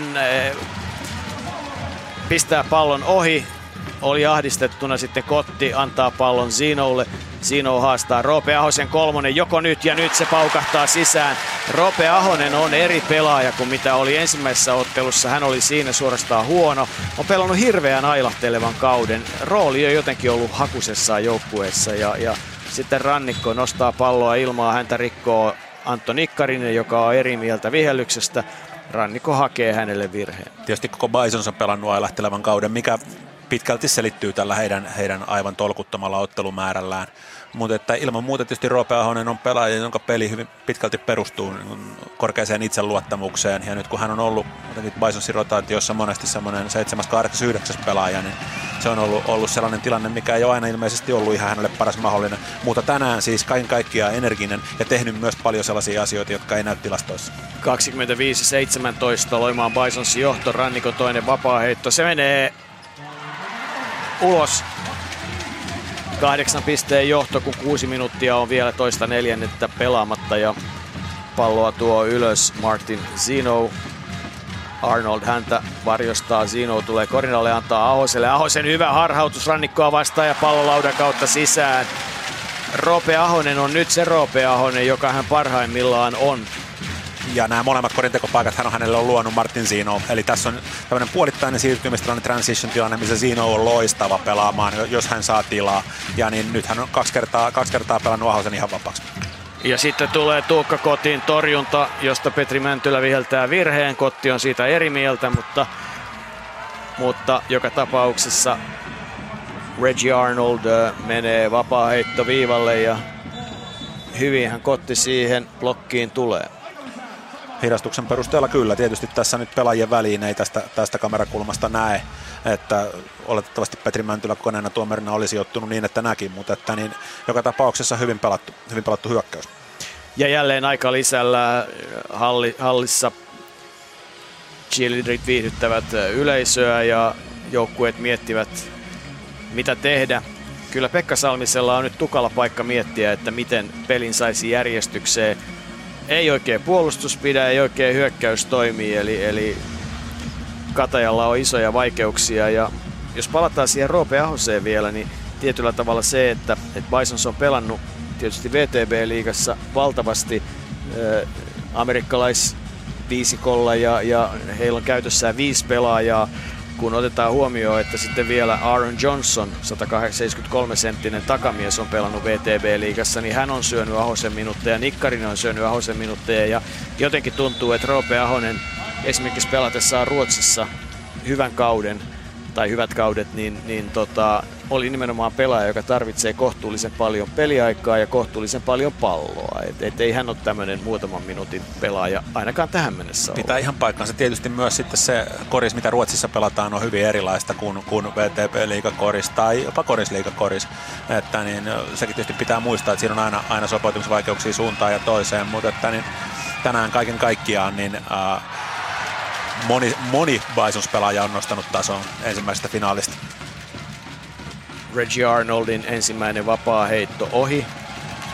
Toinen heitto.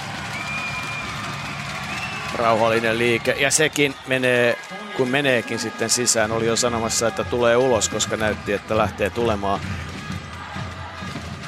Nikkarinen Zino, joka pelaa nyt pelirakentajan paikalla ikään kuin rannikkoa vastaan. Kolmella takamiehellä pyörii nyt pallo Nikkarinen, Ahonen ja Van Andringa ottaa Ahosta kiinni. Miksi ottaa paidasta tuollaisessa tilanteessa kiinni? No siinä taas, siinä Ahonen on pikkusen kokeneempi kuin Van Andringa, että siinä Van Andringa läski kädet alas ja kansainvälisen pelin tyyliin, niin Rope Ahonen aiheutti siinä, siinä taitavasti kontaktia ja siinä tuomarille ei oikeastaan mitään muuta vaihtoehtoa kuin viheltä. 10 sekuntia hyökkäysaikaa Bisonsilla, joka johtaa peliä yhdeksällä pisteellä. Zino vastaan Arnold ja Zino kolmen pisteen heitto menee ohi. Rannikko saa levypallon lähtee tuomaan vasenta laitaa ylös sitten keskelle ja antaa pallon Hortonille, jota kyllä, joka ajaa korille, mutta ei, ei niin kuin toivoo, että pallo menee koriin, ei laita palloa koriin. Hortonilta kolmas tällainen todella pehmeä ratkaisu tuolta kolmen sekunnin alueelta, eli peintistä. Että kyllä nämä on sellaisia kanssa, mistä edelleen, edelleen jenkkivahvistuksen pitää finaalissa tehdä korjat. Hän on kuusi pinnaa tuosta alta nyt, niin laittanut, laittanut sellaisia palloja ohi, mitä ei vaan voi laittaa ohi. Ja seuraus on se, että, että nopea hyökkäys, johon tänään Bisons on lähtenyt sangen hyvin, eli, eli heti kun levypallo tai riiston jälkeen pallo tulee, niin sitten tullaan lujaa yli. Ja siinä seuraus on se, että Martin Zino pääsee vapaaheittoviivalle ja näin Bisonsin johto on 10 pistettä 28-18. Me tilastoitiin silloin pyrintöaikoina, kun pelattiin paljon sitä Bisonsien kaksi mestaruutta voittanutta joukkuetta vastaan, niin hyvin paljon sitä, mistä heidän pisteet tulee. Pelattiin paljon vastakkain ja nähtiin, mitkä heidän niin produktiivisimmat jutut on. Ja kyllä ylivoimaisesti tuottoisin asia heille on siinä avoimella kentällä. Vaikka oli Jebaivia ja vaikka oli monta muuta, niin kuin oli Mikko Koivistoa ja muuta. Mutta se, se, mistä he kaikista eniten teki, on se, mitä siinä on ollut avoimella kentällä. Ja nyt taas vaikeuksia Kataja hyökkäyksessä. Virtanen joutuu tekemään oman ratkaisun ja yhden pelaajan pelaajan kuljetus ja sen jälkeen huono heitovalinta ja sitten tullaankin jo toiseen päähän nopeasti ja näin ajetaan korille. Arnold hyvin taistelee pallon, sitten saadaan se Ahoselle ja Ahonen heittää ohi ja tällä kertaa Arnold hakee levypallon ja sitten kontakti kentällä, ei vihelletä mitään, pallo tulee ylös, Arnold tulee loppuun saakka ja pistää pallon sisään.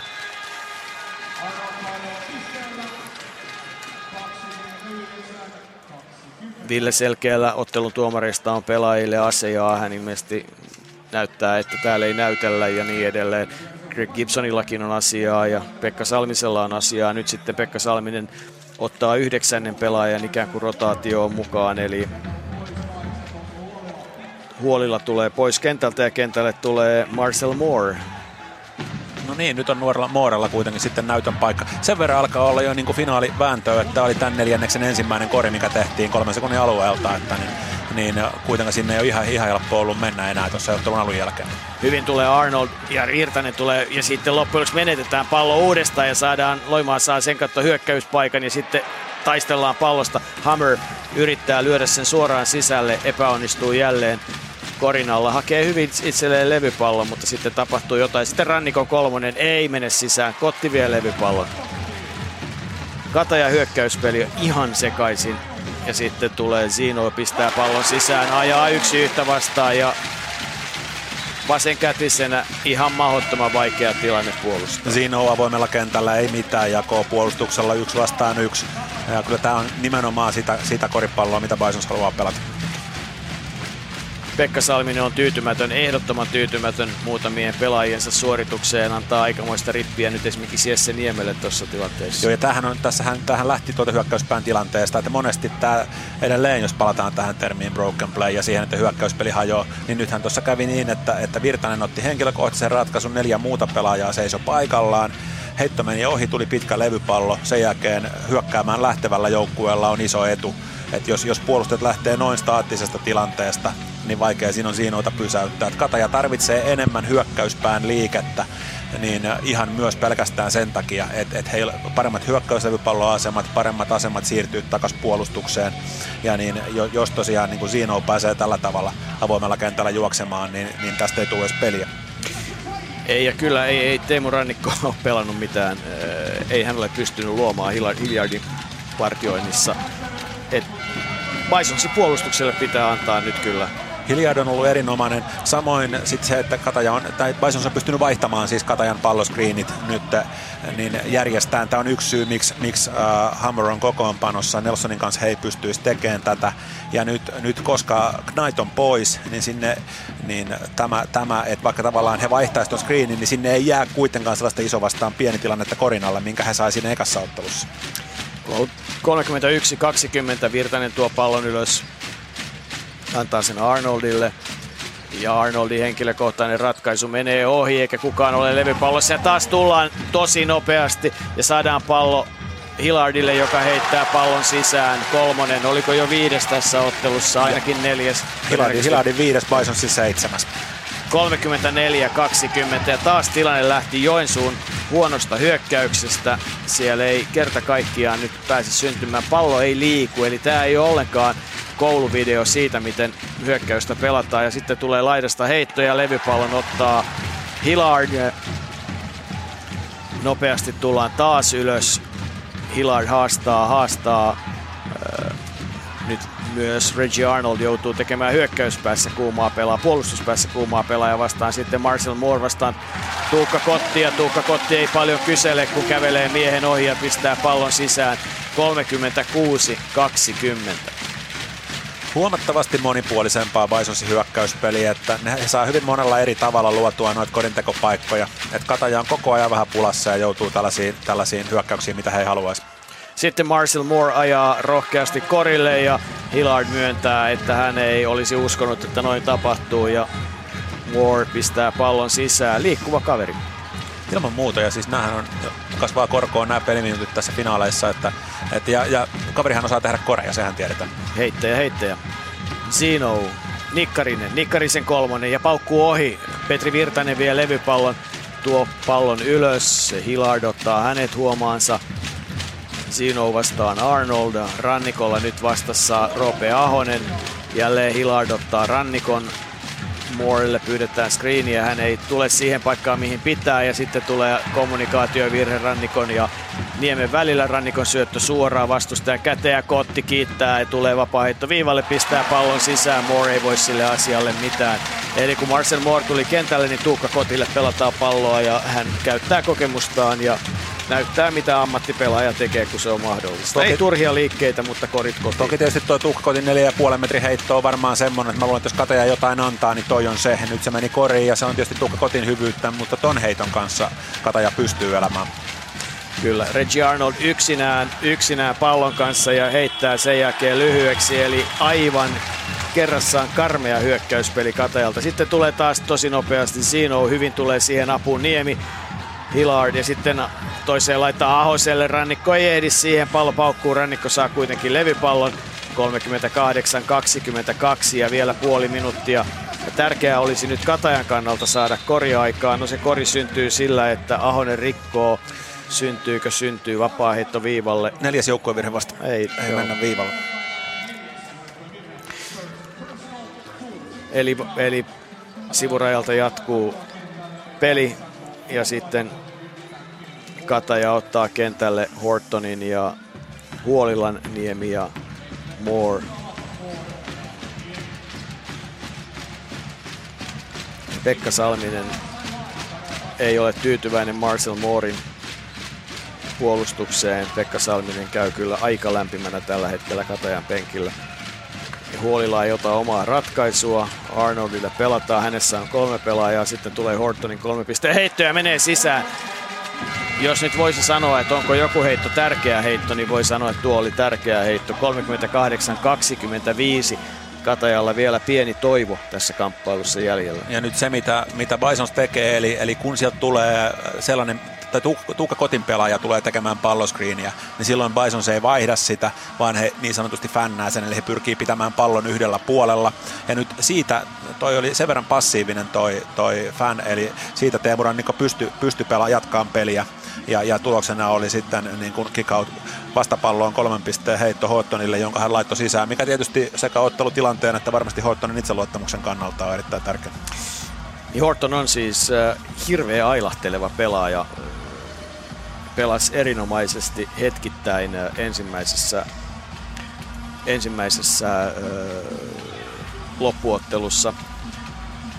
Keskiarvo on kuitenkin sarjassa pudotuspeleissä 15,1 pistettä, 8,4 levypalloa ja kaksi riistoa, että ihan kelvolliset lukemat. Hän on ollut Katajan konseptiin erinomaisen hyvä vahvistus. Kaiken kaikkiaan tänä vuonna liigassa on nähty nuorempia jenkkivahvistuksia kuin aikaisempina vuosina, mikä osittain sitten myös ison ottelumäärän myötä niin näkyy sitten ailahtelemisen.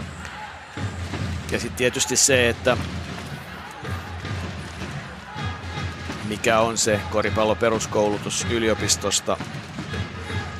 Aika paljon pienten yliopistojen pelaajia on tällä hetkellä. Sekin pitää paikkansa. Että kyllä jen, jenkkien, niin kaiken kaikkiaan minkälaisia jenkkejä meillä on tässä liigassa, niin se on hieman erilaista ollut tänä vuonna. Martin Zino vastassaan nyt Moore. Rannikko vastaan Nikkarinen. Niin Virtanen yrittää pitää Hilardin pois pelistä ja sitten hyvä puolustus, kerrassaan hyvä puolustus ja nopeasti Virtasen heitto. Ja se menee, ei hyväksytä. Näytetään, että ei hyväksytä. Voi, voi, voi. Virtaselta hieno heitto. Pallo lähes puolesta kentästä sisään, mutta tuomarit näyttävät, että ei käy niin se on sitä myöten selvä. 38-25 siinä tilanteessa mennään. No se oli kyllä tiukka tilanne, että nyt ei meillä sellaisia NBA-mäisiä videotarkastuksia ei ole käytössä, että tämän voisi katsoa ja sen varmaan en tiedä näkyykö hidastuksestakaan, että olisi ollut joka tapauksessa hieno onnistuminen ja Kataja olisi päässyt koppiin vaan 10 pisteen tappioasemassa, joka pelitapahtumiin nähden olisi ollut vähän, mutta eipä tämä 13 pistettäkään toivoton ero.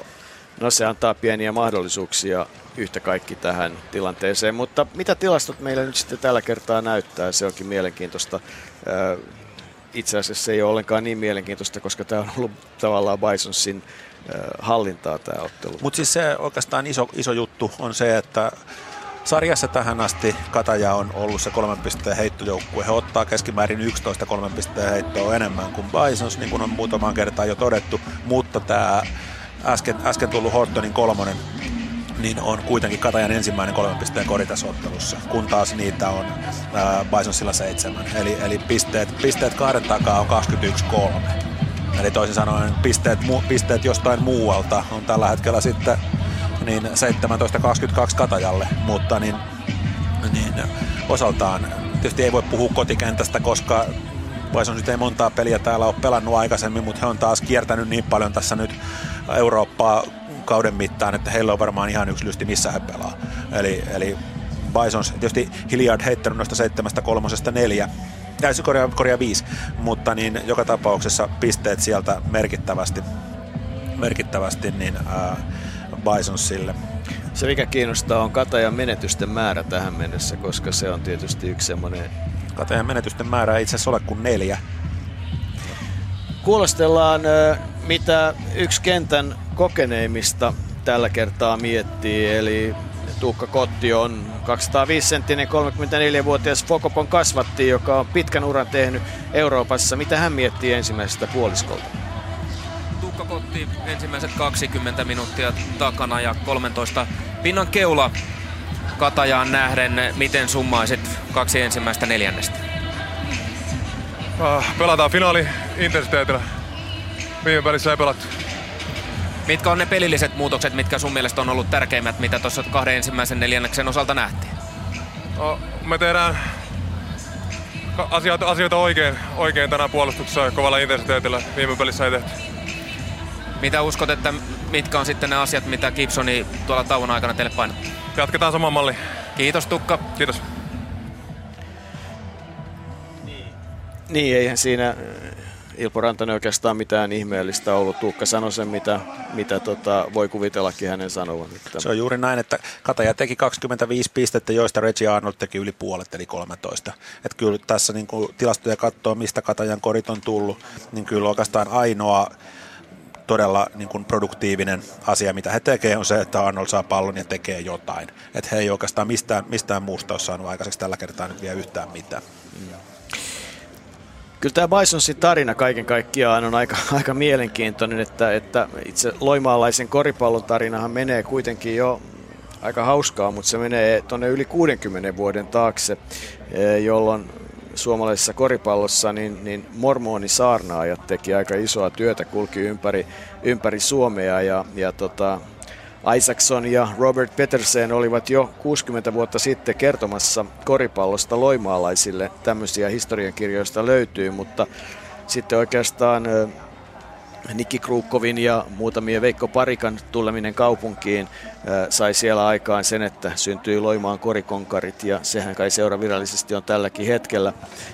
Loimaan Bisonsin tarina todella nousu ykkösdivisioonasta ja neljä kautta, huom neljä kautta, jona aikana, tai neljäs kausi menoissa ja joka kaudella siis mitalli. Eli kaksi kultaa, yksi pronssia, tänä vuonna vähintään hopeeta. Se on, se on kerrassaan ihmeellinen tarina ja, ja kyllä nyt voisi oikeastaan olla aika hyvä hetki kuulostella, että mitä tästä tarinasta miettii vahva mies taustalla. Käytetäänkö nimeä manageri vai taustavaikuttaja vai, vai, vai muu. Ari Hannula tapasi hänet ennen peliä ja tällaiset olivat Hannulan mietteet. Ari Hannula ei voi kuin ihmetellä sitä neljän vuoden matkaa, jonka Loimaan Baisos on tehnyt. Olet ollut siellä vahvasti taustalla. Kyllä tämä varmaan aikamoinen seikkailu on ollut. No joo, kyllä. Eli, eli tota, siinä vaiheessa, kun tuli se Divarin voitto ja noustiin liikaan, niin ää, ei oikein olisi uskonut, että mitä kaikkea tässä on tapahtunut. Ja ehkä kliseemäinen sanonta, mutta voisi jopa jo pienen kirjankin kirjoittaa. Kyllä siinä varmaan on ollut vauhtien vaarallisia tilanteita, mutta että kun ajatellaan, että kaksi mestaruutta ja yksi pronssia, vähintäänkin hopeeta, niin, niin tota, eihän se nyt ihan kai huonosti ole mennyt. Ei, kyllä, kyllä tota noin, niin, mutta, mutta se, että ehkä se meidän lähtökohta, kun lähdettiin tähän touhuun, on se, että, että jos nouset liikaan, niin miksi nousta liikaan, jolle halua voittaa. Eli, eli suomalainen ideologia siitä sarjassa säilymisestä on mun mielestä väärä. Eli, eli jos kaikki lähtee, lähtee niin kuin samalla ajatuksella liikkeelle, niin mikään ei ole mahdotonta. No se on totta, mutta täytyy silti ihmetellä, että, että kun Loimaa nyt kuitenkaan ei ole maailman metropoli, vaikka se tuntuu tämmöinen palloilumetropoli Suomessa olevan, niin miten tämä yleensä on ollut taloudellisesti mahdollista? No kyllä siis äh, tähän saakka on ollut, ollut mahdollista, mutta kyllä tota, noin, niin tämä VTP-liiga nytten ja, ja siihen liittyvät kaikki, kaikki, kaikki tuota, kansainväliset kriisit niin on tehnyt vaikeaksi tämän. Ja tota, kyllä nyt kun selkeästi on niin kuin nähtävissä, että yleinen taloudellinen tilanne Suomessa luet näitä, että EU alkaa meitä vahtia ja kaikkea muuta, niin kyllä se tekee sen, että, että meidän on niin kuin pakko lähteä myös reagoimaan. Eli, eli ehkä me ollaan niin kuin koripallolla tämän hetken tilanteessa siinä sanotaanko markkinahuipulla, eli, eli kyllä nyt täytyy alkaa tarkkaan katsoa sitä, että missä mennään, mitä tehdään ja, ja jopa ehkä varmaan pienentään budjettia. Mutta ilmeisesti teillä on varauduttu toivottavasti erilaisiin asioihin ja ymmärsinkö oikein, että organisaatiokin on muuttumassa jonkun verran?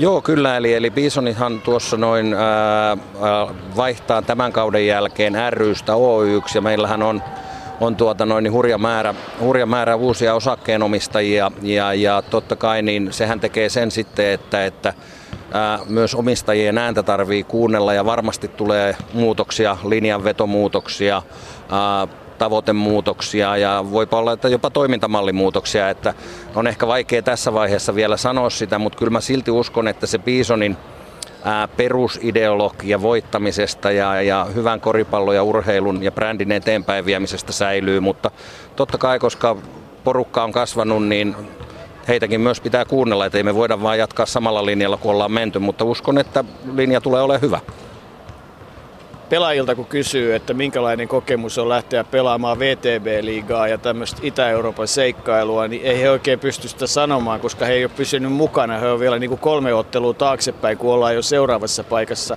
Ää, kyllä se on täytynyt olla organisaatiolle lähestulkoon kestämätön paikka.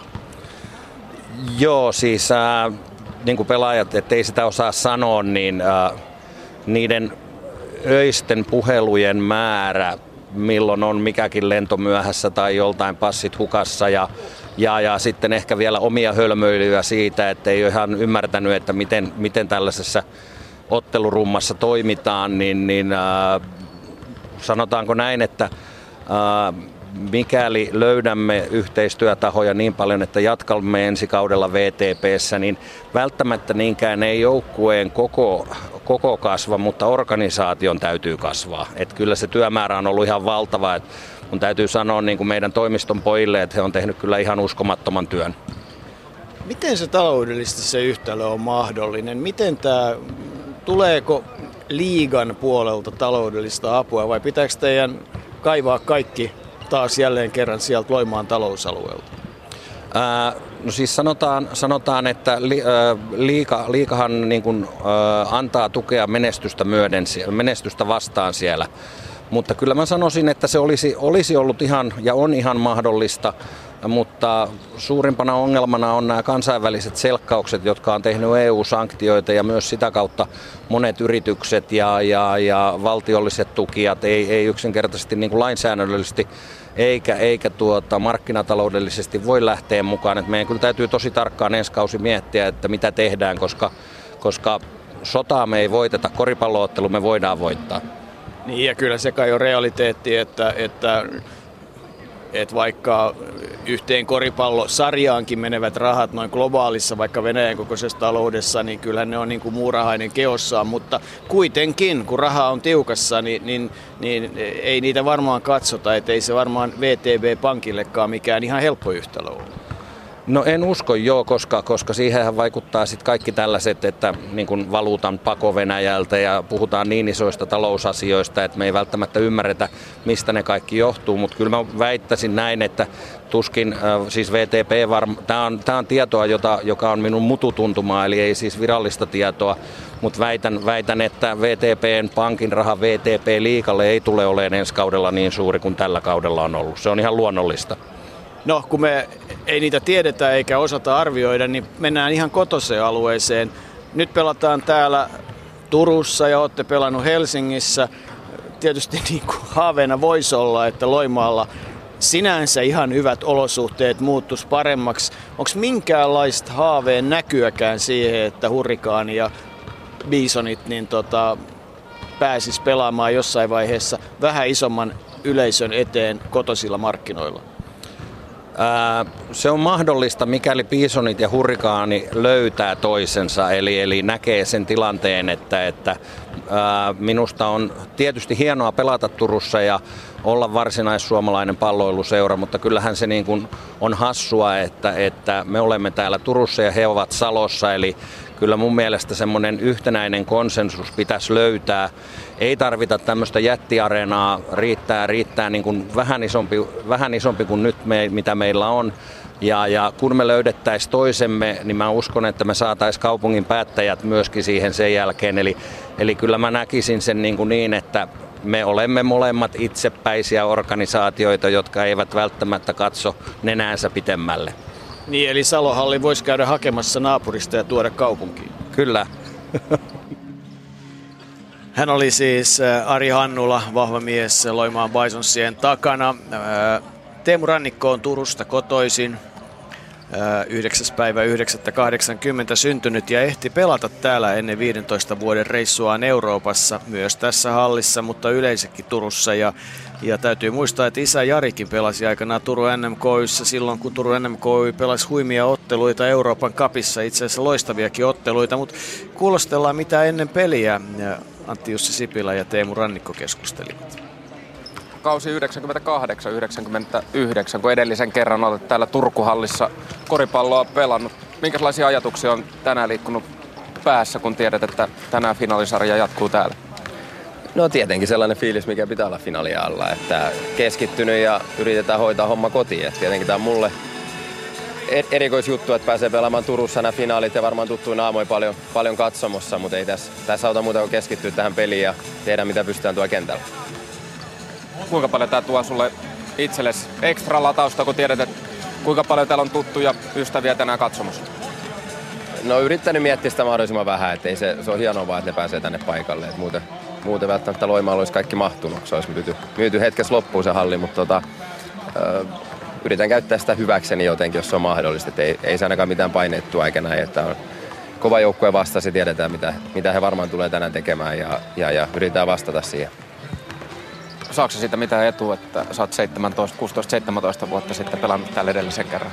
No en varmaan, että tota, tietenkin mulla ainut pelaaja, kenetään nyt vähän enemmän pelejä, että ehkä joku kymmenkunta peliä täällä tullut pelattua, mutta et sille ei ole varmaan mitään, mitään väliä, että vähän niin kuin uusi halli kaikille ja, ja, ja ehkä sen takia vähän tulee ole hakemista, hakemista mutta tota, ei mitään hienot puitteet ainakin, toivottavasti yleisö löytää paikalla ekassa matsissa sä olit kenttäherra ja Hidalko pääsit mellastamaan aika lailla.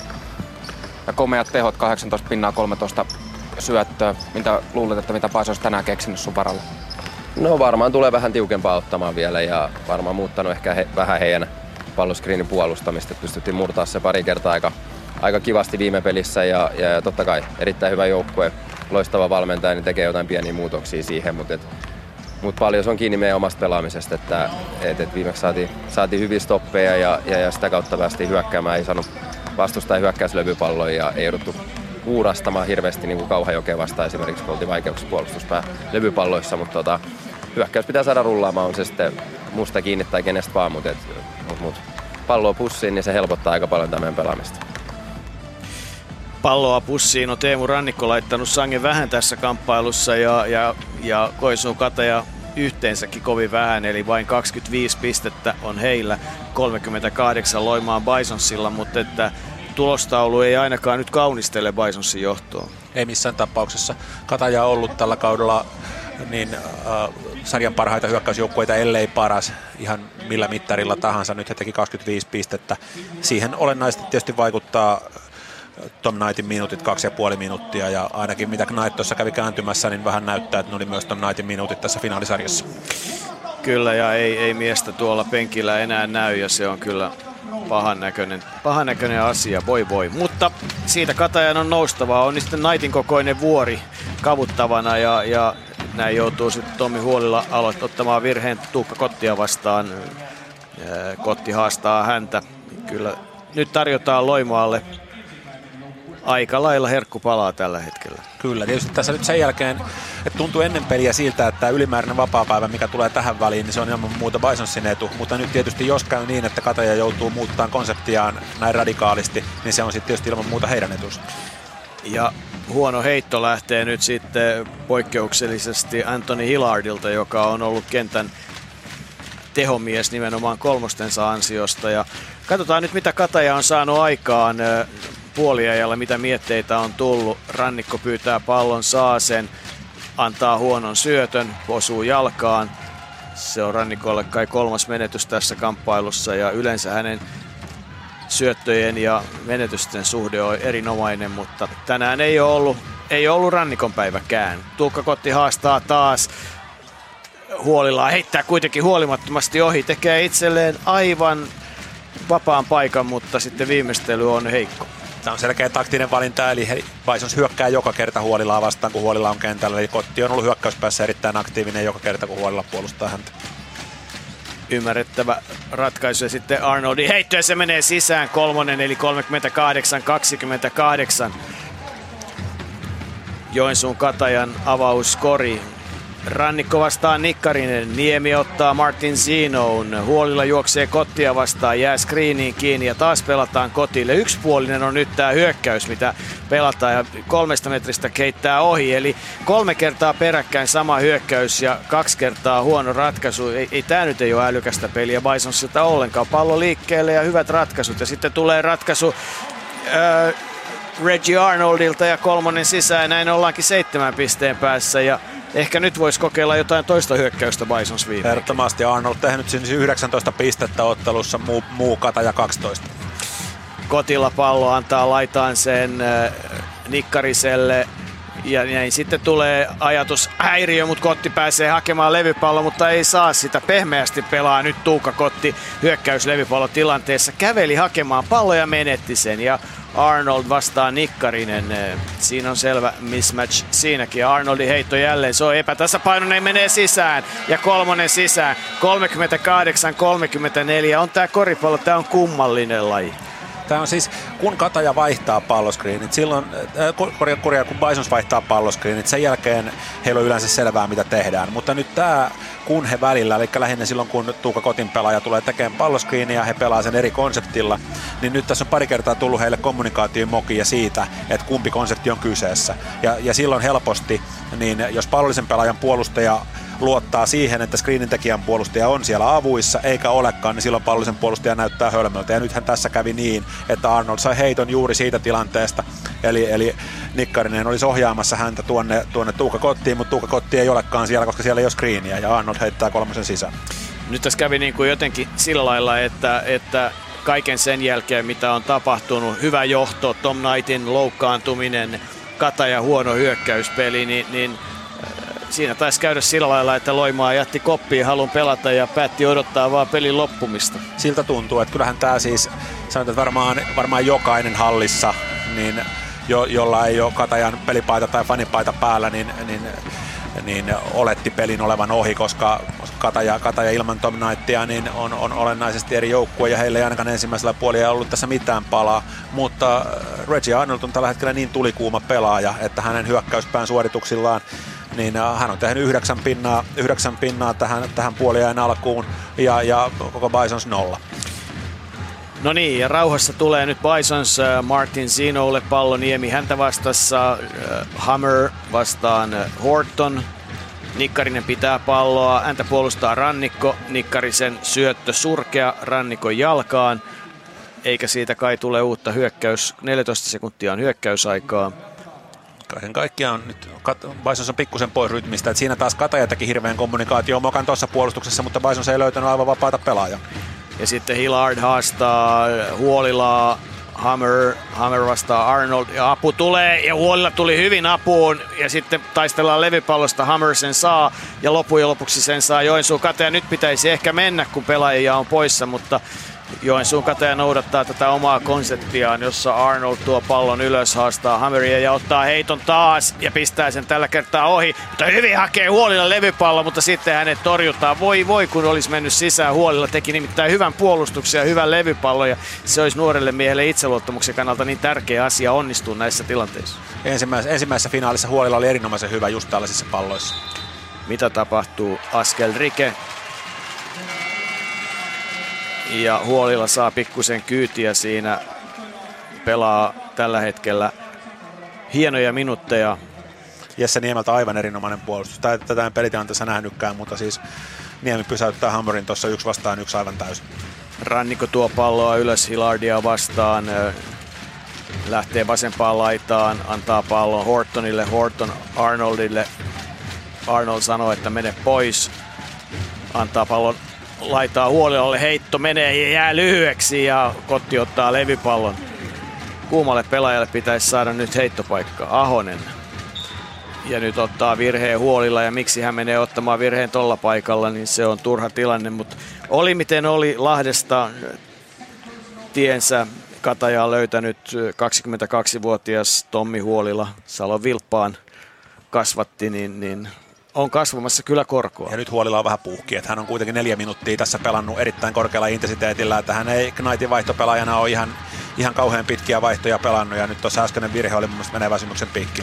Ja toinen tilanne taas Ahonen ajaa, pistää pallon sisään, nyt pitäisi saada jostain huolilalle tuuraajaa, mutta vaihtoehtona on Marcel Moore huolilla katselee pikkusen sinne vaihtopenkin suuntaan ja puoli anovasti, mutta ei kehtaa pyytää sitä, kun pääsee pelaamaan finaaliotteluita. Kyllä, ja onneksi tämä oli hänelle vasta kuitenkin toinen virhe. Roope Ahonen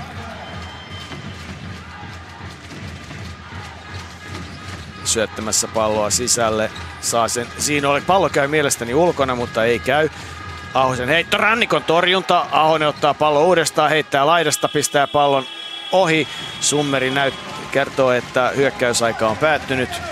Kataja hyökkää 5.47 jäljellä kolmatta neljännestä.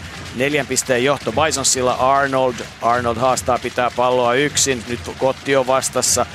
Ja yksin hän pelaa loppuun asti. Pistää pallon ohi. Kotti hakee levypallon ja antaa sen laitaan. Oli kyllä aika ja aika kova tilanne on keskikentällä. Kuka rikkoo Jesse Niemi rikko, hän yritti pari kertaa rikkoa siinä jo aikaisemminkin, että yritti pysäyttää nopeata. Siinä tuomarit antoi, antoi sen mennä, mutta nyt sitten tämä, että tuossa oli jo virhe. Mutta niin joka tapauksessa niin Bisons on nyt pois hyökkäyspään rytmistä. He on pelannut neljä ja puoli minuuttia tekemättä pistettäkään. Ja nyt Jesse Niemi menee huilaamaan ja Van Arninka tulee, että huolilla ei edelleenkään pääse vaihtoon. Ei, mutta ei Katajankaan hyökkäysrytmissä ole. Siis Arnold pelaa nyt yksin sitä peliä ja, ja tietysti kun hän on kuuma, niin hän on kuuma. Ja taas Kotille pelattiin pallo ja hän haettaa huolilla ja huolille joutuu rikkomaan jalat. Ei kerta kaikkiaan enää riitä. Ja nyt tulee Marcel Moore kentälle. Pekka Salmiselle haastava tilanne, kun ei löydy ei löydy isojen miesten puolustajia joukkueesta tällä hetkellä. Mutta hyvä ratkaisu on tietysti käyttää nuoria pelaajia kottia vastaan. Nyt on mielenkiintoista katsoa, että asia, jota on aina miettinyt, että mistä johtuu se kammo vapaa-heittoihin. Nyt sitä ei ole tietoakaan koti ensimmäinen vapaaheitto. Nyt se näytti jotenkin tasapainoisemmalta kuin monesti aikaisemmin. Siitä puuttuu semmoinen nykäys. Se oli, se oli itse asiassa ihan hyvä heitto ja Kottihan oli junioriaikoina erittäinkin hyvä heittäjä. Toinen on taas sitten ja siellä niin kuin näet, niin Tom Knight konkkailee tuonne vaihtopenkille ja tietysti sitten kysymys on, että miksi, että hän voisi tietysti Tietysti ensinnäkin, niin kuin jos hän pysyisi pukuhuoneessa, niin vastustaja ihan näkisi, että mikä hänen kuntonsa on, mutta myös palautumisen kannalta. Ja todella kova kori Teemu Rannikolta.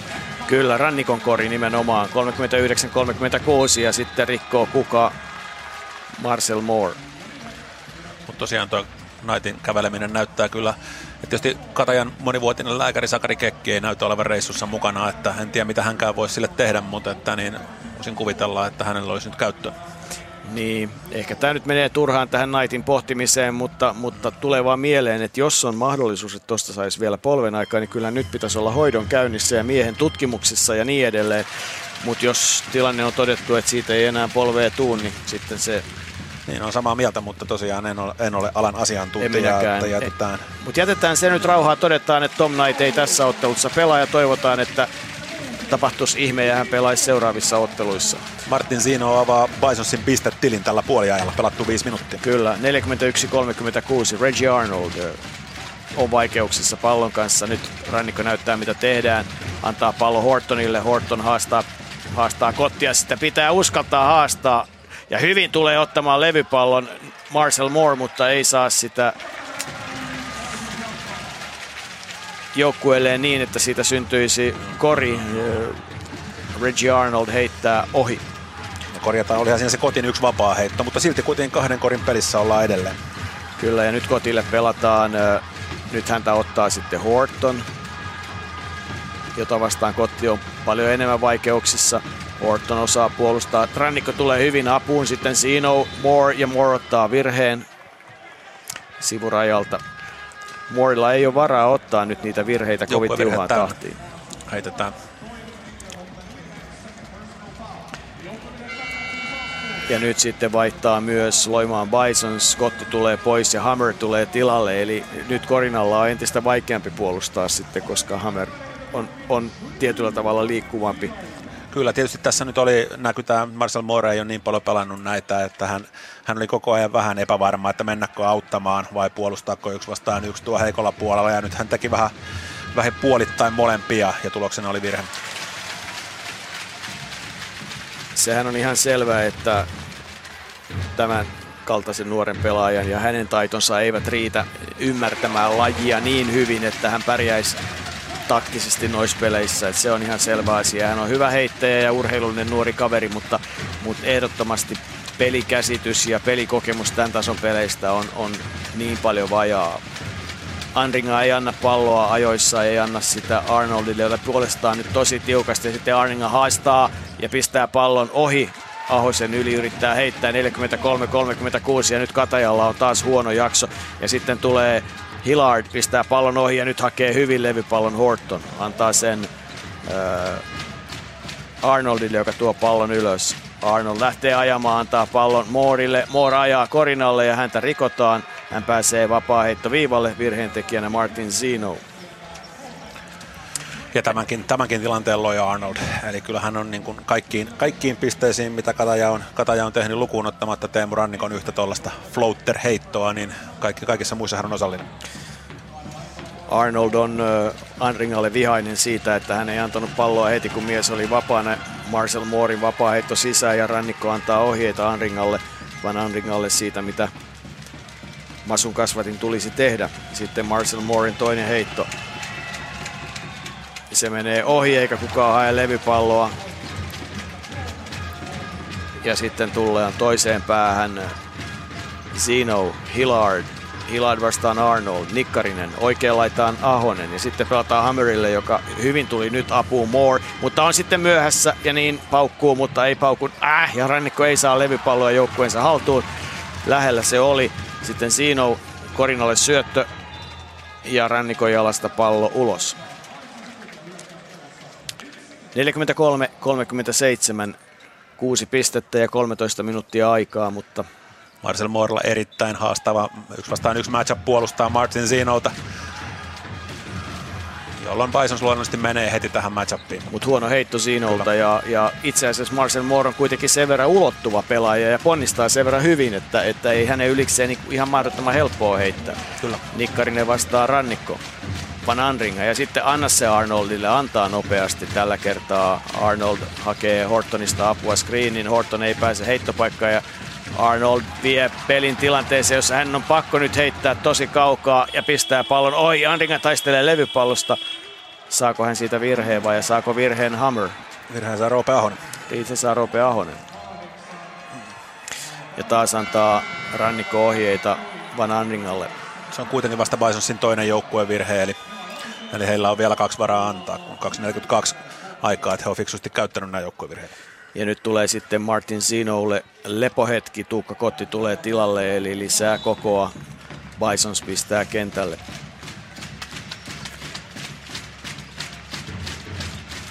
Rannikko antaa pallo Hortonille, Horton antaa sen Moorelle. Anringa kaukana korista, sieltä on vaikea luoda. Rannikko. Nyt hän haastaa, pääsee ohi ja pistää pallon ilmaan. Se menee ohi ja kukaan ei hae levypalloa. Voi voi, Vaikeaa on. 43-37. Nikkarinen. Moore auttaa. Oikea laita ja sieltä ty- reitti korille Hillardilla, joka pistää pallon vuoren varmasti sisään. Kahdeksan pisteen ero Bisonsille. Rannikko tuo palloa ylös. Bisonsin ensimmäinen peli kori tähän neljänneksi. Van Andringa, Arnold vastaan Hillard. Nyt Arnold pelaa kyllä väärällä tavalla yksin, kuljettaa palloa ja joutuu aina vaikeisiin tilanteisiin ja sitten loppujen menettää. Rannikko hakee palloa, kamppailutilanne ja pallo menee rannikon käsistä ulos. Jälleen näytti, että Arnold vähän liukastui siinä tilanteessa, että kyllä tuo noin, noin kolmen sekunnin alueet on liukkaat ja, niin, ja tietysti kenttä, kenttää muualta käydään siellä koko ajan kuivailemassa. Mutta joka tapauksessa niin, niin uh, Hilliard, Hilliard tehnyt ottelussa niin 19 pinnaa. Että hän ei kuitenkaan kauhean kaukana ole loppujen lopuksi 22 pinnaa tehneestä Arnoldista. Ei, mutta Arnoldin peli on nyt ollut kyllä väärällä tavalla itsekästä. Kyllä, ja Hilliard on puolustanut erinomaisesti sekä rannikkoa että pahimmillaan myös Arnoldia. Että kaiken kaikkiaan Hilliardin panos on tänään ollut todella Kotti vastaavan Anringa, 20 senttiä pituusero ja Anringa rikkoo. Kotti vapaa heitto viivalla. Saattoi olla jopa ihan taktinen, eli he mieluummin, mieluummin ottaa tästä hyökkäyksestä kotin kaksi vapaa heittoa kuin mitään muuta. Näytti vähän siltä. 1.42 kolmatta neljännestä jäljellä ja Tuukka Kotti vapaa heitto viivalla. Ja se menee ohi. Taas pitää ihmetellä sitä, että mistä se kammo vapaa oikein tulee ja miksei sitä saada millään pois kun mies periaatteessa osaa heittää. 50 prosenttia tuntuu olevan suurin piirtein Tuukka Kotin prosentti. Mutta edelleen kuitenkin yksi piste per pallohallinta, niin sillä voittaa, voittaa lähestulkoon jokaisen ottelun, että tässä kuitenkin niin Bisons voi olla ihan tyyty- tai voi olla ihan tyytyväinen, että tota, niin rikko, mutta Bisons vielä tyytyväisen, että saavat sen yhden pisteen. Hillardille virhe. Se on hänen toinen virheensä. Rannikko se hänelle kanastaa. Vasta kolmas joukkueen virhe. Sitten pallo Hortonille. Petri Virtanen on tullut kentälle. Ja pallon menetys. Ja pallo alaspäin. Hillard 21 pistettä kasassa. Ja 9 pisteen johto Loimaan Bisonsilla. Petri Virtanen ajautuu pieneen ja pahaan paikkaan saa pallon sitten vaan Ranringalle. Rannikko pidetään kaukana korista, vaan Ranringan ratkaisu. Se menee ohi. Moore yrittää päästä levypalloon, ei onnistu. Kotti antaa Hillardille, jonka palkku lähtee heti, menee ohi. Levypallo hakee Kotti. Aivan sekaisin on sekä puolustus että hyökkäys nyt Joensuun katajalla ja jälleen paukkuu 50-37. Virtanen. Virtasen kolmonen se menee ohi, levypallo hakee Hillard. Ja nyt tässä neljännen, neljänneksen ensimmäiset pari minuuttia näyttää siltä, että voiko joukkueet alkaa valmistautua sitten kolmanteen otteluun. Toki tässä on helatorstain myötä tämä yksi ylimääräinen vapaa päivä. Että periaatteessa joukkueet voi pelutuksessa mennä kyllä ihan olin. Ahosen kolmonen sisään, 53, 37, 16 pistettä ja karmea loppu Joensuun Katajan kannalta kolmannella neljänneksellä ei järjen hiventäkään, mitä joukkue on tehnyt. Ja taas virhe. Nikkarin otti, otti, taktisesti virheen, koska se oli vasta jou, neljäs joukkueen virhe, että heillä oli yksi virhe varaa antaa, he saa tästä nämä vaihdot. Ja niin Kataja ei vielä pääse vapaaehtoviivalle. Ja kentälle Jesse Niemi ja Tommi Huolila. Niemi heittämään sisälle ja ei Teemu Rannikollakaan energiaa tällä hetkellä tunnu riittävän ihan samalla tavalla pelaamiseen. Yhdeksän sekuntia vielä. Sitten syöttö laitaan Niemelle. Hyvä hyökkäys. Niemen heitto, hyvä heitto. Huolilla hakee levypallon. Ja sitten Virtanen. Ja se heitto menee ohi. Aika lähellä sekin oli taas mennä. 53-37. 16 pistettä on eroa. Joo, vaikka Kataja vei neljänneksen alkua, niin silti kuitenkin ero tuli tälläkin neljänneksellä lopulta kolme pistettä lisää. Että nyt on tosiaan pari-kolme minuuttia neljänneksen alusta näyttää, että niin yrittää Kataja vielä tosissaan ottaa eroa kiinni vai ruvetaanko, ruvetaanko valmistautumaan ja hakemaan asetelmia sitten 10 minuutin tilanteessa, tilanteessa 16-12, sitten oltiin tilanteessa 38 25 ja nyt sitten 58 37. 53 37. 53 37 30 minuuttia. Eli, eli niistä asetelmista lähdetään hakemaan. En tiedä mitä Kataja voi tehdä. Niin, kyllä mä luulen, että Kataja, Katajalle tulee nyt tosiaan tämä, tämä tauko tähän hyvään tai ylimääräinen välipäivä hyvään paikkaan, että he joutuu miettimään, että miten he pelaa small ballia, jos, jos Knight on pois. Niin äh, tässä sarjassahan on moni joukkue tänä vuonna pelannut hyvällä menestyksellä small ballia, eli, eli pienillä viisikoilla. On ihan mahdollista, että Katajakin onnistuu siinä, mutta he joutuu muuttaa monta asiaa. Että heillä on kuitenkin, äh, kuitenkin niin, niin pelimerkkejä, pelimerkkejä sitä pelata. Kaiken kaikkiaan niin he tietysti Tarvitsee, että Kataja on nyt tänään 4 kautta 16 kaaren takaa. Ja, ja niin, äh, eli Arnold on, kolme kautta, Arnold on onnistunut kolmessa kolmosessa kahdeksasta yrityksestä, jolloin muu joukkue on onnistunut yhdessä kahdeksasta ja sen on heittänyt Ken Horton. Eli, eli kaksi pelaajaa on onnistunut kolmosissa ja, ja muu joukkue on sitten muu joukkue 0 kautta 7. Samoin heillä kaiken kaikkiaan, niin, niin ei heillä kahden pisteen kahden pisteen koreja, siis kahden pisteen koreja yli yhden on tehnyt yksi pelaaja, eli Reggie Arnold. Kaiken kaikkiaan äärimmäisen vaikea yhtälö Katajan kannalta tällä hetkellä. Ja tämähän on tietysti, koska siis Bisonsin rosterista löytyy nyt tämä niin kuin kakkos-kolmospaikan kombinaatio Zino ja Hilliard, niin tämmöistähän ei ole muilla joukkueilla, koska niin muut joukkueet ottaa perinteisemmille pelipaikoille niin näitä, että, että Bisonsilla on tietysti myös sitten ykkönen ja nelonen penkillä, kun heillä on Johnson, Johnson ja Nelson mutta niin, niin nyt tämä on se matchup-ongelma. Nythän he on tehnyt sitten yhteensä 33 pistettä, että he on kaksistaan tehnyt Zino ja Hilliardin neljä pinnaa vähemmän kuin koko Kataja. Niin ja täytyy muistaa, että, että nyt tällä hetkellä se keskustelu siitä levypallovoimasta, niin nyt se rupeaa kääntymään niin voimakkaasti Bisonsin puolelle tässä kamppailussa, kun, kun äh, Tom Knight on pois, että, että sieltä kuitenkin iso mies on pois sotkemasta peliä, niin, niin Kotti antaa hyvän syötön Zinolle. Zino antaa sen Hammerille ja sitten tulee kolmen sekunnin rike, koska Hammeri nostaa palloa sisään. No kyllähän Hammerin tuosta pitää nostaa pallo sisään, että hän saa pallon kuitenkin metrin päähän korista, niin ilman muuta, ilman muuta hänen pitää, jos hän näissä finaalisarjassa meinaa jatkaa, niin kyllä pitää toi, toi heitto ottaa. Reggie Arnold tuo pallon ylös Virtanen antaa Rannikolle. Rannikko haastaa. Hyvä syöttö, loistava syöttö Huolilalle, jota nyt sitten rikkoo Tuukka Kotti.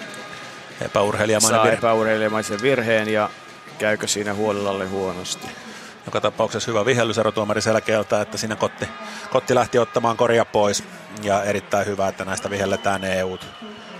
Et Kotti on selän puolella, hänellä ei ole mitään jakoa tuossa, että niin kuin hidastuksen, perusteella, hidastuksen perusteella näyttää varmasti kovemmalta virheeltä kuin mitä Kotti edes tarkoitti, mutta joka tapauksessa ihan selkeä epäurheilemaan virhe. Täytyy tietysti muistaa, muistaa, että Kotti on pelannut aika kovia sarjoja ja, ja, ja ja se oppi, että tuossa tilanteessa sitä korjaa ei synny, kun siinä joutuu rikkomaan, niin, niin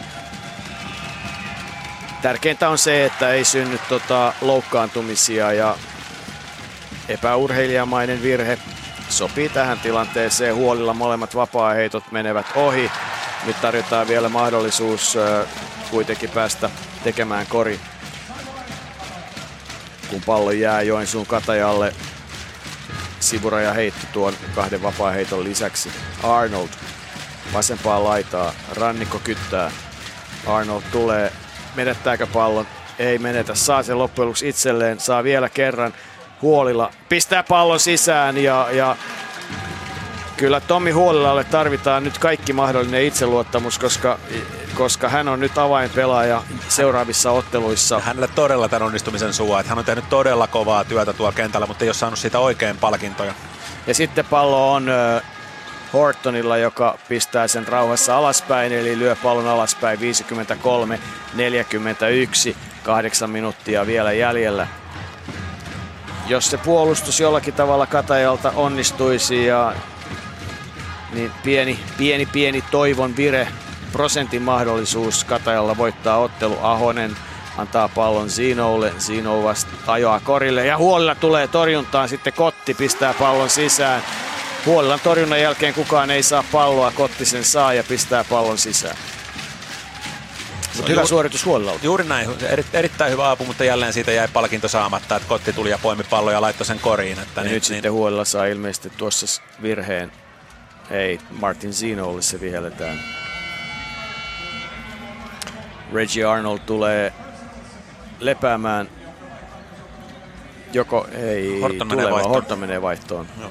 Jesse Niemi kentälle, että niin vielä kuitenkin Salminen, Salminen menee normaali peluutuksella, eli, eli kuitenkin 14 pinnaa, että viiden korin peli, kahdeksan minuuttia aikaa, kummallisempaakin on nähty.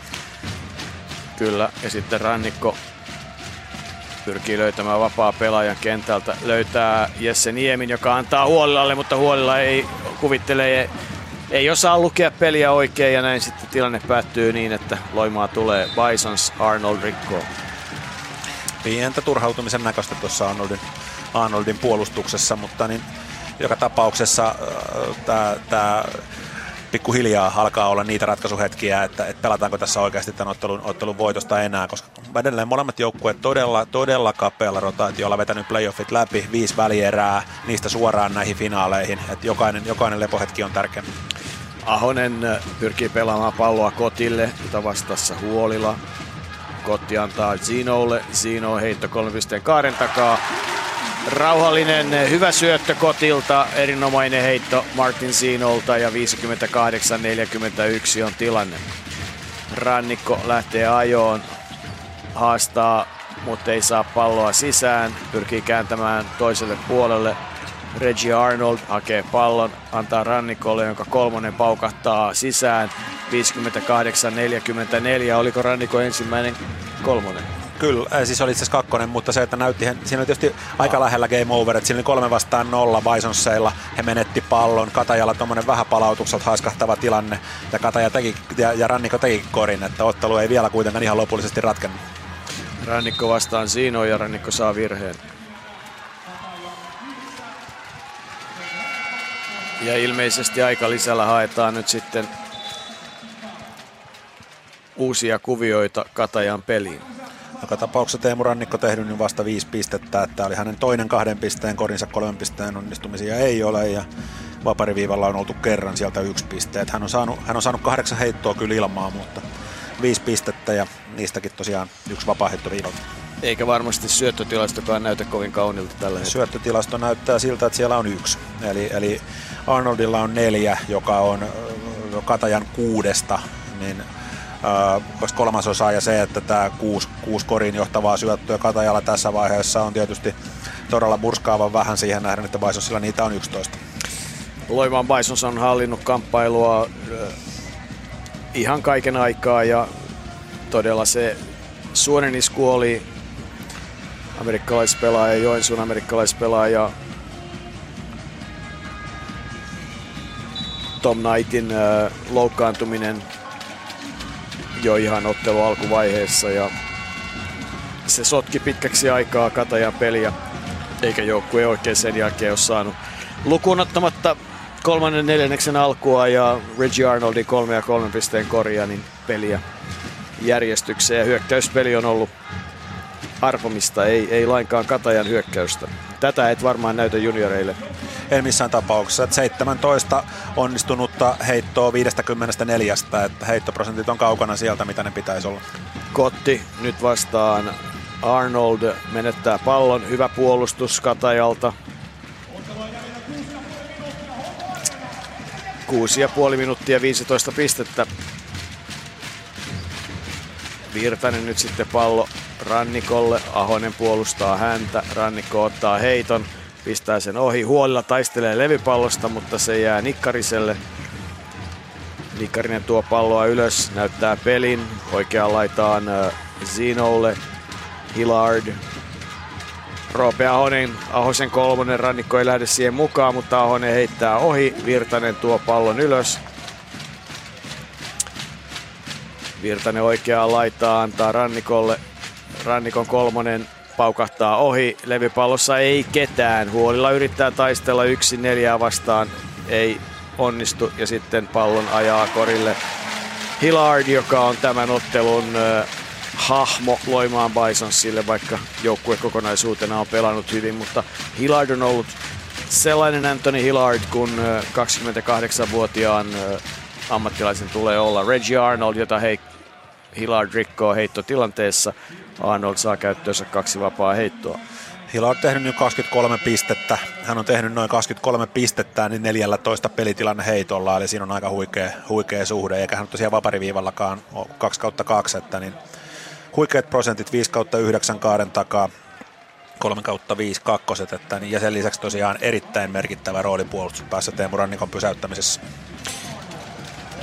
Anthony Hillard, 194 senttinen, 28-vuotias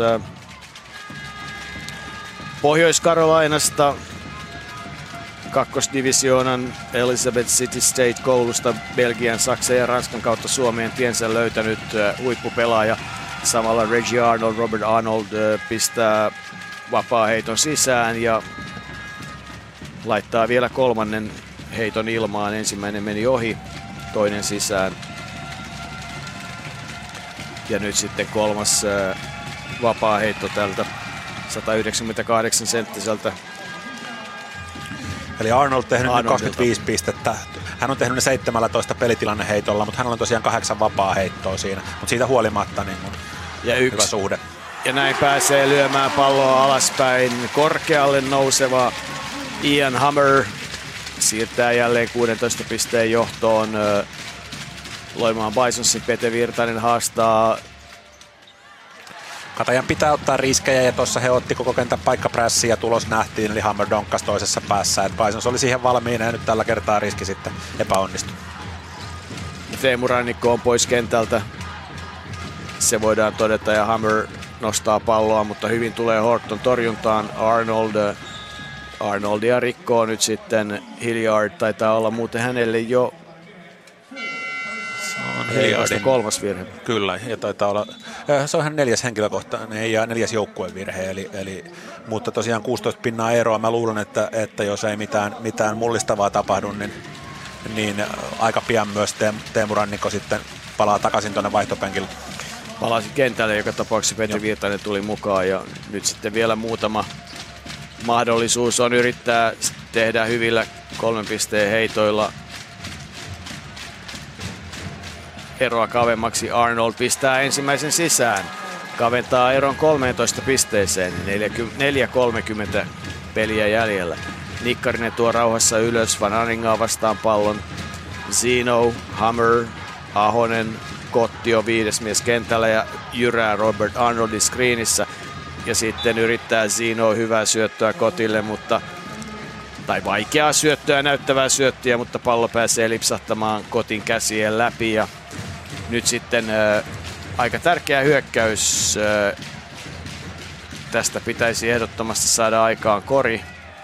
Siitä saadaan aikaan levypallo kotille, kun äh, Horton heittää ohja toisessa päässä. Sitten pallon pistää ulos loppujen lopuksi Jesse Niemi. Jälleen todella pehmeä suoritus Hortonilta, että hänen pitää olla fyysisempi näissä tämmöisissä yksi vastaan puolitilanteissa. Että hänen pitää kyllä toista pystyä viimeistelemään. Mutta kun ei, niin ei. Alta neljä minuuttia, 13 pistettä. Nikkarinen ja paremmin rullaa tällä hetkellä selkeästi öö, hyökkäys Bisonsilta. Hyvä heitto Siinolta, mutta kuitenkin ohi. Anringa vie levypallon. Rannikka tulee, antaa pallon Van Andringalle. Hänen kolmosensa paukahtaa ohi ja taas Kotti vie levypallon ja heti avaa puoleen kenttään. Niin sanotusti hyvä outlet Tukkakotilta ja sitten Martin Zino antaa pallon Ahoselle. Ahosella vapaa kolmonen ja se uppoaa sisään ja punainen katsomo riemuitsee Joensuun kataja ottaa aikalisän 65, 49 ja 3,5 minuuttia peliä jäljellä. Ja se oli ansaittu lopputulos tuosta hyökkäyksestä ja ennen kaikkea tuosta Katajan puolustuksesta. Että kyllä tuossa nyt Katajan, Katajan niin body language kieli luovuttamisesta, että Zino harhautti kerran, Arnold ei tehnyt enää mitään seuratakseen ja loppujen lopuksi yhdellä harhautuksella niin Zino loi Ahoselle täysin vapaa vastapallo kolmosen. Nyt ero on 16 pistettä, 3.20 aikaa, että kyllähän tässä niin, niin tämä ottelu on käytännössä ohi. Se on ollut ohi aika kauan, mutta koripallo on siitä ihmeellinen peli, että, että aina sitten sattuu niitä mystisyyksiä ja, ja pitääkö se nyt muistuttaa, että kyllä jääkiekossakin voi 1-5 tilanteesta hävitä ottelu 6-5 vai miten? No, muistan myös Bilbaossa tuosta yhden ottelun viime elokuusta, jolloin, jolloin tai viime syyskuun alusta, jolloin tota, Suomi pelasi Turkkia vastaan ja ottelu oli kyllä kertaalleen jo voitettu. Veistä voi kaivaa siis omakin lajin parissa oikein. Kyllä se, ja kyllähän me suomalaiset siinä ollaan aina aika hyviä. Että. Mutta tosiaan Roope Ahonen nyt 11 pistettä, ja niin kaiken kaikkiaan häneltä, häneltä energinen peliesitys. Ää, ei Antto Nikkarinen huonosti ole pelannut, vaikka on, vaikka on niin saman pelipaikan pelaaja tehnyt nolla pistettä, mutta hänellä on kuitenkin kuusi korin johtavaa syöttöä ja, ja jokainen minuutti, mitä, mitä kaverit uurastaa tuolla esimerkiksi Teemu Rannikkoa ja, ja Robert Arnoldia vastaan, niin kaikki, kaikki niin kuluttaa näitä Katajan avainpelaajia. Ja sitten Pete Virtanen vastassa nyt Roope Ahonen. Virtanen Rannikolle. Rannikon vastassa nyt Tuukka Kotti, joka sitten rikkoo Teemu pääsee vapaa heitto viivalle. Katajalle kyllä täysi tunnustus siitä, että he vetää edelleen tuolla viisikolla, että, että kolme minuuttia aikaa, 16 pinnaa, mahdollisuudet on minimaaliset, mutta ei he missään tapauksessa ole lähtenyt niin heittämään pyyhettä kehään tai tyhjentää vaihtopenkkiä, että he edelleen kuitenkin niin, niin pelaa voitosta. Se on hienoa. Keskustelua käydään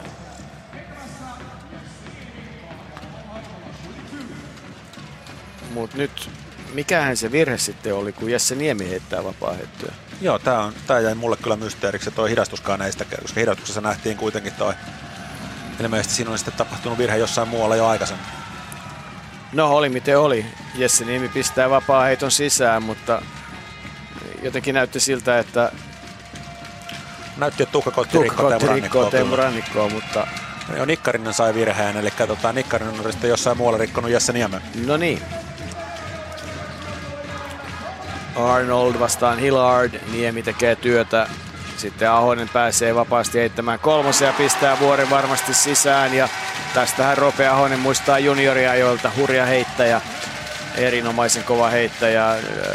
Sen Jesse Niemi Kyllä. muistaa myös hyvin, kun Salon Vilpas ja Tampereen pyrintö pelasivat juniorisarjoissa vastakkain ja 90 ovat molemmat. Kyllä, ja toihan on tietysti sama hyökkäyspää juttu, mitä ton heiton otti kaksi vuotta Mikko Koivisto, että, ne, että kaikki, jotka on Bisonsin taivalta seurannut, niin voi nähdä, voi nähdä myös Koivarin tuossa. Mikko Koivisto, jolle kausi on ollut vaikea loukkaantumisten takia Frankfurtissa, joka sinänsä joukkueena on koko ajan parantanut peliään Saksan pudotuspeleissä. Gordon Herbert, äh, suomalaistunut äh, kanadalainen olympia- ja MM-kisa kävijä ja huippuvalmentaja äh, joukkuetta valmentaa. Alkukausi näytti vaikealta, mutta nyt joukkue pelaa kuitenkin Bundesliga pudotuspelejä. Ja täällä pelataan suomalaista finaalia ja Roope Ahonen haastaa Robert Arnoldia, Reggie Arnoldia, pitää palloa viimeisen sekuntiin asti ja sitten pallo Hammerille. Hammer ajaa kohti, tulee tekemään aika ovelasti vie pelaajan pois edestä, mutta Hammer ei onnistu ja sitten Pete Virtanen syöttää Hortonin vapaaksi 68-53, 2 minuuttia ja 15 pistettä ja nyt ollaan sitten siinä vaiheessa, että rikotaan ja toivotaan, että kaveri heittäisi vapaa-heittoja ohi ja sitten toiseen päähän paukkuisi kolmonen sisään 15 pistettä 2 minuuttia. Myös Arnoldin neljäs virhe. Marcel Moore tulee muuten kentälle. Kyllä, ja Arnold, Arnold huilaamaan ja nyt, nyt sitten Kataja rupeaa vähitellen tyhjentää vaihtopenkkiä. Ää, tavallaan joo, mutta ennen kaikkea hakee sinne nyt ö, pelaajia, joilla on on kolmen pisteen heittovoimaa. Että... Kyllä ja varmaan myös se, että he vähitellen rupeaa, rupeaa rikkomaan. Että mä veikkaisin, että Tuukka Kotti heittää vielä muutaman vapaa heiton tässä ottelussa. Kuinka paljon heittää ja siinä se ensimmäinen virhe tulee. Eli nyt Van Andringa rikkoo ja vapaa heittoviivalle menee. Ei vieläkään, ei, ei vieläkään. neljäs vasta. Seuraavassa tilanteessa. Joo, ei kyllä edelleen tulee edelleen tulee Rannikko ja Arnold kentälle, eli tosiaan niin, niin hatunnosta kyllä Salmiselle ja Katajalle, että niin, niin sappaa telassa kaadutaan tänään, jos kaadutaan. Eli päätettiin, että vielä yritetään ja, ja heti rikotaan ja sitten täytyy vaan toivoa, että nopeita kolmosia. Mutta nyt pitäisi sitten tehdä ne päätökset. Ei ehkä vielä, että ensin, ensin yritetään saada kahdeksan sekuntia tuolta takakentälle ja sitten tietysti rikkoa jotain muuta kuin näitä parhaita vapaa Ja näin rannikko tulee rikkomaan sitten Antto Nikkarista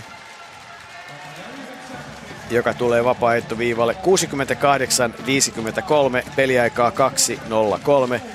Ja on, onko nyt tilanne se, että Antto Nikkarisella on tilaisuus avata pistetilissä? Kyllä on, ja siis kaiken kaikkiaan on hienoa, että niin Antto Nikkarinen, joka sai, sai kolhuja tuossa välieräsarjassa, niin että hän pelaa näitä finaaleja. Hän on tänään pelannut tätä ottelua kohta 32 minuuttia avaa pistetilinsä ja muutenkin, niin on ollut johdattamassa joukkuettaan voittoon. Se on, se on hieno juttu, koska välillä näytti jo, välillä näytti jo paljon huonommalta se menee ohi ja nyt pitäisi sitten tietysti saada nopea kolmonen aikaan. Ja Rannikko sitä vetää ja pistää kolmosen sisään. 68, 9, 56 ja nyt pitää sitten katsoa mitä tehdään. Aika pitkään annetaan nyt pitää sitä palloa, missä vaiheessa sitä rikotaan. Vastako siinä vaiheessa kun se menee kotille eikö rikota ollenkaan. Kahdeksan sekuntia hyökkäysaikaa, 13 pistettä ja näin lähtee sitten Zino antaa pallon loistavasti Hillardille, joka pistää pallon sisään. Sovitaanko, että peli on nyt ohi? Kyllä, ja tämä nyt oli tietysti se huonoin mahdollinen, mutta se tulee aliup. No. Ja hieno syöttö Teemu Rannikolta. Näitä kuviteltiin näkevämme pelissä enemmän, mutta eipä nähty vihdettä yleisöllä joka tapauksessa loppuun asti. Äskeinen puolustus nyt tietysti oli Katajan kannalta se huonoin mahdollinen, eli annettiin pelata heittokello täyteen ja sen jälkeen vielä sitten Äh, Hilliardilla ilmanen kori. 71-58.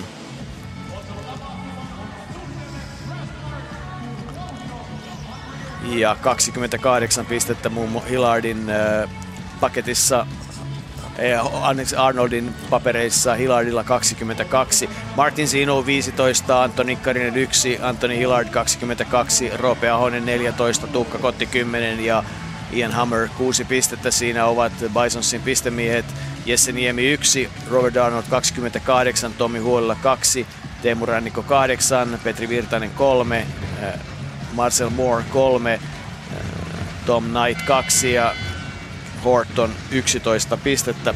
Siinä ovat ne, kun äh, pelataan pois viimeiset puolitoista minuuttia tässä kamppailussa.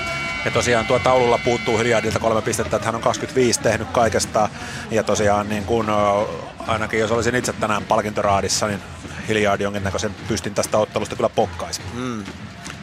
Ja nyt sitten äh, nuoret miehet äh, Huolilla ja Van Andringa ja Moore kasvamassa korkoa pelissä. Ja sitten pitää rikkoako heti ja rikkookin heti. Huolilla lähtee vielä hyvin torjuntaan. Huolilalle tulee kyllä mielenkiintoinen finaaliottelu lauantaina Joensuussa. Kyllä siis, ainakin, ainakin kaveri saa vastuuta, että kun hän, hän en tiedä peliajan perässä, itse asiassa en, en ole ihan varma, että lähtikö opiskelujen vai, vai pelkästään koripallon perässä Lahdesta, Lahdesta ja, tai on, hän on Salossa pelannut sitten Lahdessa ja niin, ää, nyt, sitten, nyt sitten Joensuussa, niin ainakin, ainakin vastuuta on tarjolla. Ja vielä tulevat Rannikko ja Arnold kentälle Eli loppuun asti peluttaa Pekka Salminen nyt pelaa ja Hillardin vapaa heitto sisään.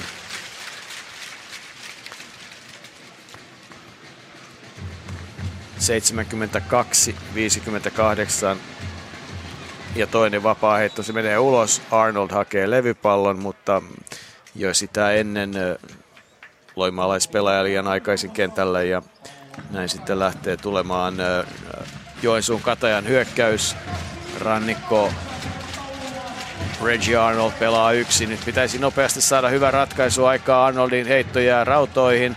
Hillard ottaa pallon. Viimeinen minuutti käynnistyy tuota pikaa. Rannikko ei riko. Pyrkii riistoon, rikkoo sitten. Ja Hillard vapaa heitto viivalle. Tuossa on tällainen ihan yksinkertainen juttu, mitä Kataja on tehnyt tässä nyt, tässä nyt ottanut edessä, eli pelkästään se, että Rannikko tekee pallollisen screenin Arnoldille, jolla he saa niin puolust, puolustettavat vaihtoon.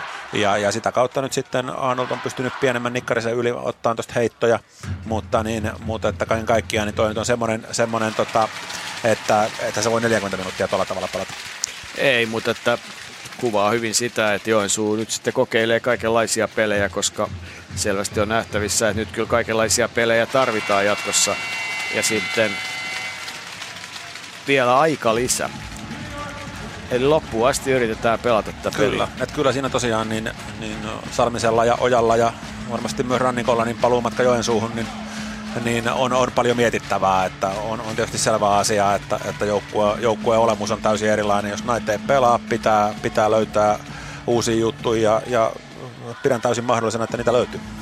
Mutta mitä sitten, jos näitä ei pelaa, niin, niin mitä sanot äh, Loimaan Bisonsin osalta? Onko siinä vaiheessa Travis Nelsonin peluttaminen mielenkiintoinen yhtälö? Niin, siis se on mielenkiintoinen asia, että lähteekö se sitten hakeen, hakeen pituusetua Nelsonilla vai tarvitseeko he entistä enemmän sitten niin Hamorin, Hamorin liikkuvuutta. Hamor nyt hyökkäyspäässä, hyökkäyspäässä niin hän ei tätä, tätä peliä varmaan taaskaan kannata niin agentilleen lähettää seuraavaa peliä varten, että kolme kautta kymmenen kahden pisteen heitot,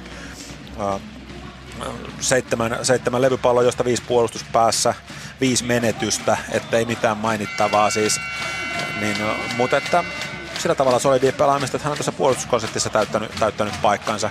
Että se, että niin lähteekö, lähteekö Bison niin kun sieltä ahnehtimaan ja, ja korjaamaan semmoista, mikä ei ole rikki, varsinkin puolustuspäässä, niin se on mielenkiintoinen kysymys, että et joka tapauksessa, niin joka tapauksessa tämä on se ratkaisu, minkä hän jälleen seuraavaan peliin joutuu tekemään. Sen olen ymmärtänyt, että Johnson on varmaan joka tapauksessa kaavailuista pihalla, että, että, että sellaisia asioita Johnson ei pysty joukkueelle tuomaan, mitä Bison tarvitsisi ja pallo liik- saatiin liikkeelle, mutta se jää nyt pahaan paikkaan, kun Kotti sitten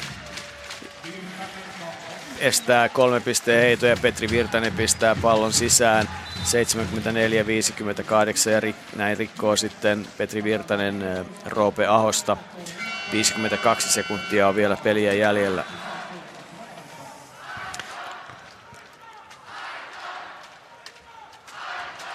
Itse asiassa täytyy antaa Loiman valmentaja Greg Gibsonille ja Joonas Iisalolle kunniaa siitä, että nyt kun peli on tässä ja tilanteessa 74-60, niin ja se, miten joukkue on hallinnut ja pelannut, niin, niin se, että ei lähdetty äh, ikään kuin tekemään äh, Hammerista syntipukkia ja, ja ottamaan toista pelaajaa, niin, niin se on niin kuin joukkueen kemian kannalta hyvä tilanne. Eli joukkueelle annettiin mahdollisuus tulla uudestaan peliin sillä kokoonpanolla.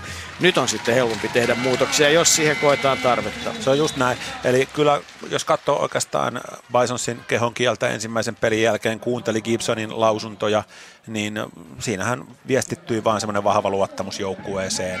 Ja tuossa ennen peliä, kun juttelin Niisalon kanssa, niin he tiesi, että niin, niin, äh, he, heillä niin kun konsepti on olemassa, nyt pitää vaan tehdä asioita paremmin. Ja se, että niin Hammerin pelaaminen ilman muuta niin luotetaan niihin vahvuuksiin, mitä hän pystyy joukkueeseen tuomaan. Että tämähän on erittäin keskeinen homma valmentajalla playoffien aikaan viestittää luottamusta. Ja nyt sitä Gibson ja Iisalo on hienosti tehnyt.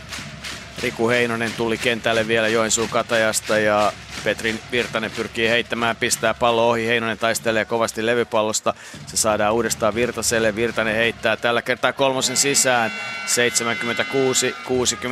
76-63. 33 sekuntia jäljellä. Ja sitten vielä vaihdetaan pelaajia nämä on nyt sitten niitä vaihtoja, mitä mä aina ihmettelen koripallossa, että miksi tässä vaiheessa laitetaan joku pelaaja. No kyllä mä taas, taas ymmärrän sen, eli siis missään tapauksessa ei haluta tähtipelaajien loukkaantumisia, niitä on tässä pelissä jo yksi nähty, eli, eli minimoidaan loukkaantumisriskit. Sitten totta kai niin maksimoidaan lepoaika, että tässä on kuitenkin, kuitenkin, vaikka on kaksi vuorokautta seuraavaan peliin, mutta mutta silti, äh, korjaan kolme vuorokautta seuraavaan peliin, niin, niin jokainen minuutti on kotiin päin. Ja sitten totta kai tämmöinen tapahtuma, finaali, niin kyllä se haluat mahdollisimman moni pääsee jakamaan sen myös tuolta kentän puolelta. Mutta ennen kaikkea, ennen kaikkea kysymys on siitä, että niin minimoidaan, minimoidaan loukkaantumista. Mä ymmärrän silloin, kun puhutaan kokeneista pelaajista, mutta että jos, jos nuoren lupauksen ainoa peliaika on 20 sekuntia ottelun lopussa, jossa ei ole mitään mahdollisuutta, niin, niin aina en ymmärrä. Joo, kyllä mä siis t- ymmärrän tämän pointin, mutta ilman muuta siis kysymys, kysymys on siitä, että pääsee tietysti hetken aistiin finaalitunnelmaa tuolta kentältä, mutta nämä on, nämä on oikeasti isoja juttuja, koska näissä voi tapahtua, näissä voi tapahtua, siellä voi tulla joku yksittäinen ylilyönti, siellä voi, voi tosiaan niin kuin joku nilkka pyörähtää ja muuta, niin mä ymmärrän voi kääntää finaalisarja. Tietyllä tavalla niin kuin, kuka pelaaja sinne sitten laitetaan, niin, niin onko Ilpo Pehkonen se pelaaja, joka laitetaan niin kuin Bisonsilta tässä vaiheessa No, no mutta Ipe ainakin, ainakin tietää mitä saa, eli sinne tulee puolustuspään sähinää, tulee puolustuspään energiaa, ottelu päätetään, ottelu päätetään hyvällä ilmeellä ja annetaan kotiyleisölle niin, kuin, niin, niin täys effortti loppuun asti. Hyvä, voitit.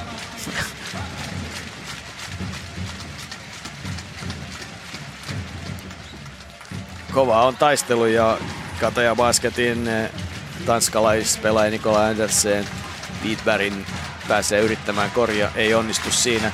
Kello käytetään loppuun 2, 1, 0.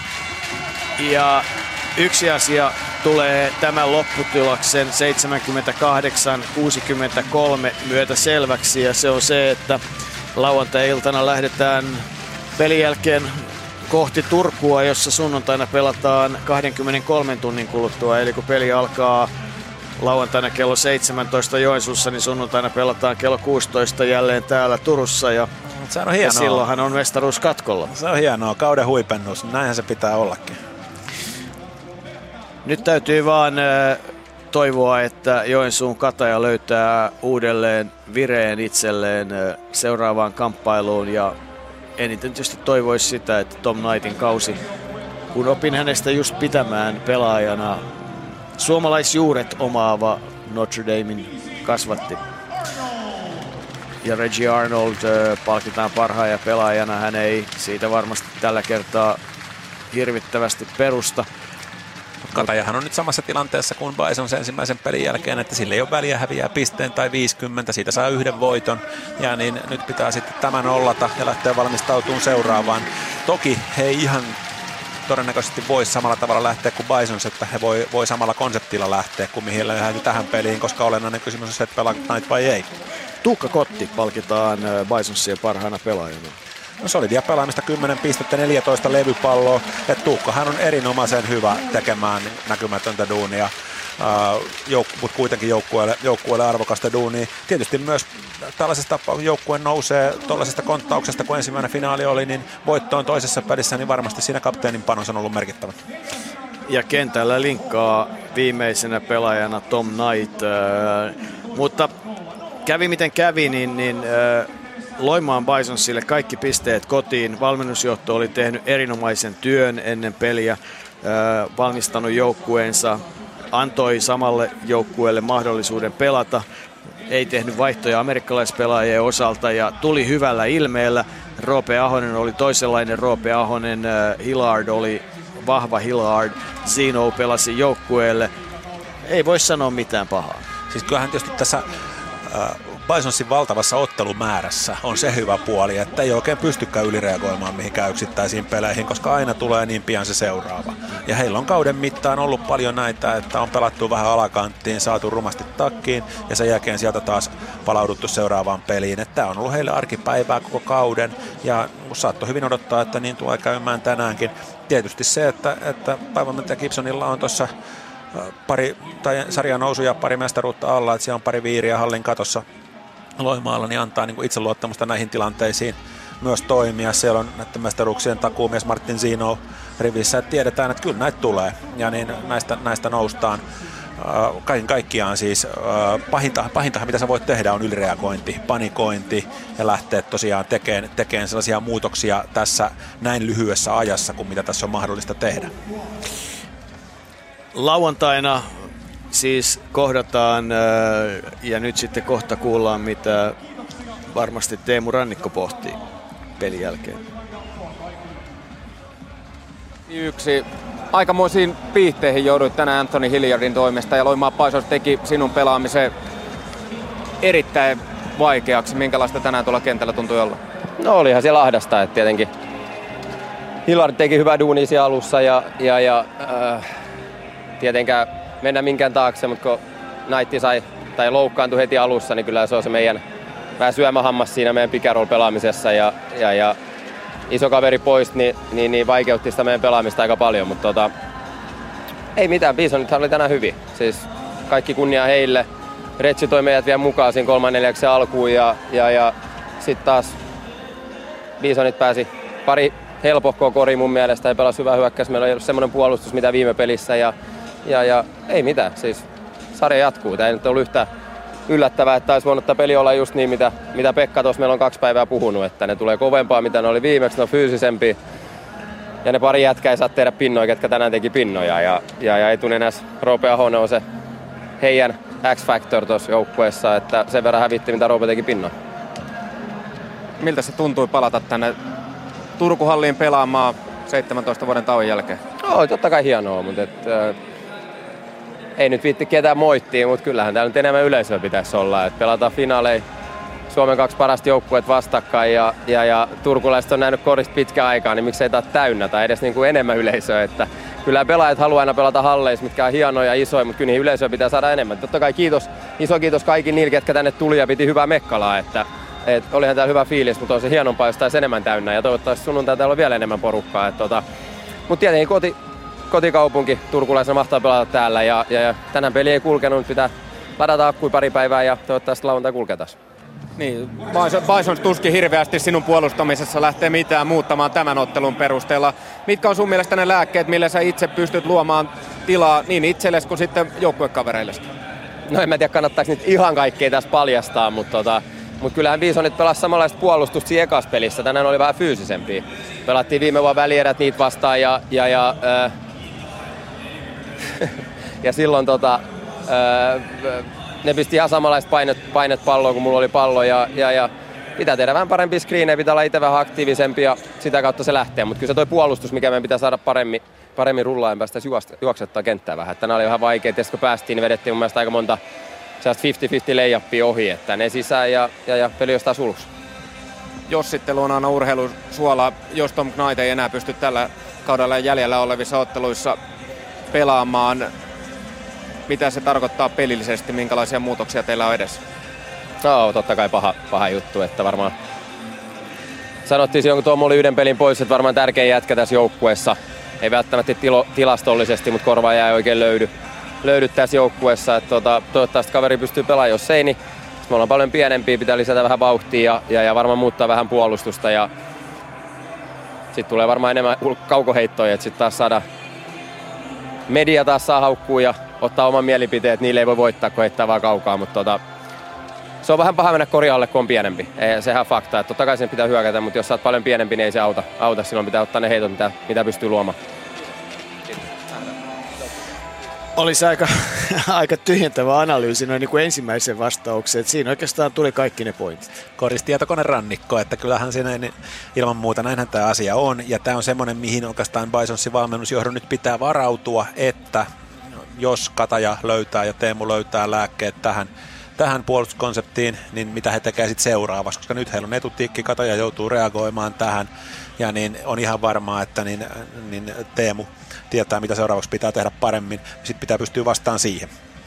Kuunnellaan Roope Mitkä ne oli tänään ne kentällä ne asiat, miksi olitte runsaat kymmenen pinnaa, Kataja parempi?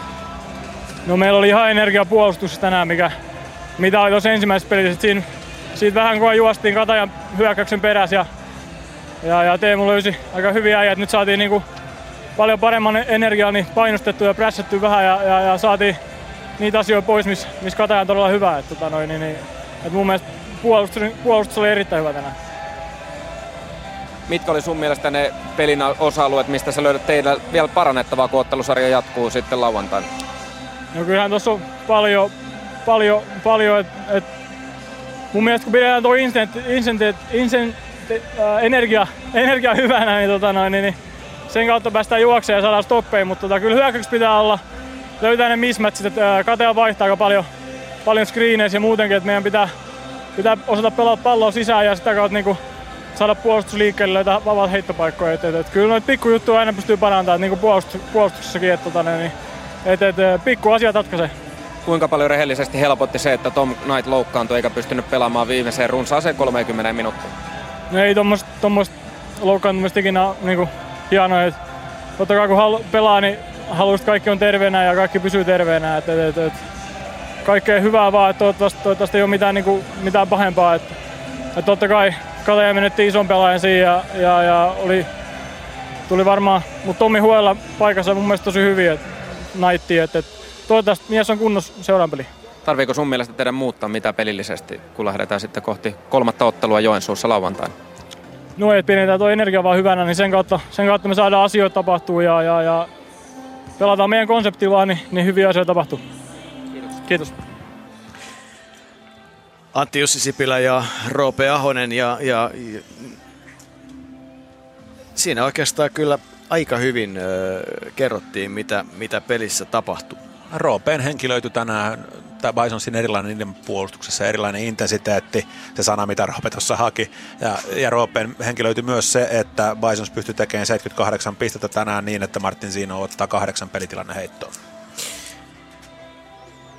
Nyt ollaan siis tilanteessa 1-1 ja seuraava kerran mestaruus on katkolla ensi sunnuntaina tässä samaisessa hallissa ja, ja tietysti toivoisi, että näin upeat puitteet koripallolle ja vielä mahdollisesti paremmin putsattu kenttä tarjoaisi, tarjoaisi pelaajille mahdollisuuden kokea jotain ennen kokematonta tämä halli täytenä koripalloottelussa, niin se on se mitä kaivataan. Sitten tietysti se väsymys tulee näkymään ja, ja nyt kyllä tällä hetkellä, jos naite ei pelaa, niin ikävä kyllä tilanne on se, että, että sitten se yllättäen onkin taas aika paljon leveämpi se Bisonsin joukkue. Viime vuonna finaalisarjassa tapahtui iso swingi tässä tämän ekstra vapaa-päivän aikana ja sitten kun pelattiin viikonloppuna peräkkäin, niin se ottelusarja kääntyi pyrinnölle ihan satanolla, oltuaan sitä ennen hyvin tasainen jopa katajahallintaa. Eli niin, nyt on mielenkiintoista nähdä, mitä tapahtuu ja ennen kaikkea se pitkä siirtymä alle vuorokauden aikana siinä lauantai-sunnuntai, se tulee olemaan joukkueelle iso haaste. Niin, se on se, että kummalle se sitten on kovempi juttu. Joensuulla on alla silloin kotonaolo ja, ja on yksi siirtymä, mutta että Bisons joutuu tavallaan siirtymään ensin Joensuuhun ja sitten tänne. 16, 22, 10 minuuttia, 38, 25, siinä puoliaika tilanne 53, 37, 30 minuutin kohdalla ja 78, 63, siinä loppulukemat Loimaan Bisonsin voitto ja matkalla kohti todella mainiota finaalisarjaa ollaan menossa. Tämä tällä erää Turkuhallista. Kiitoksia seurasta. Jouko Vuole ja Ipe Rantanen kiittävät. Jatketaan lauantaina.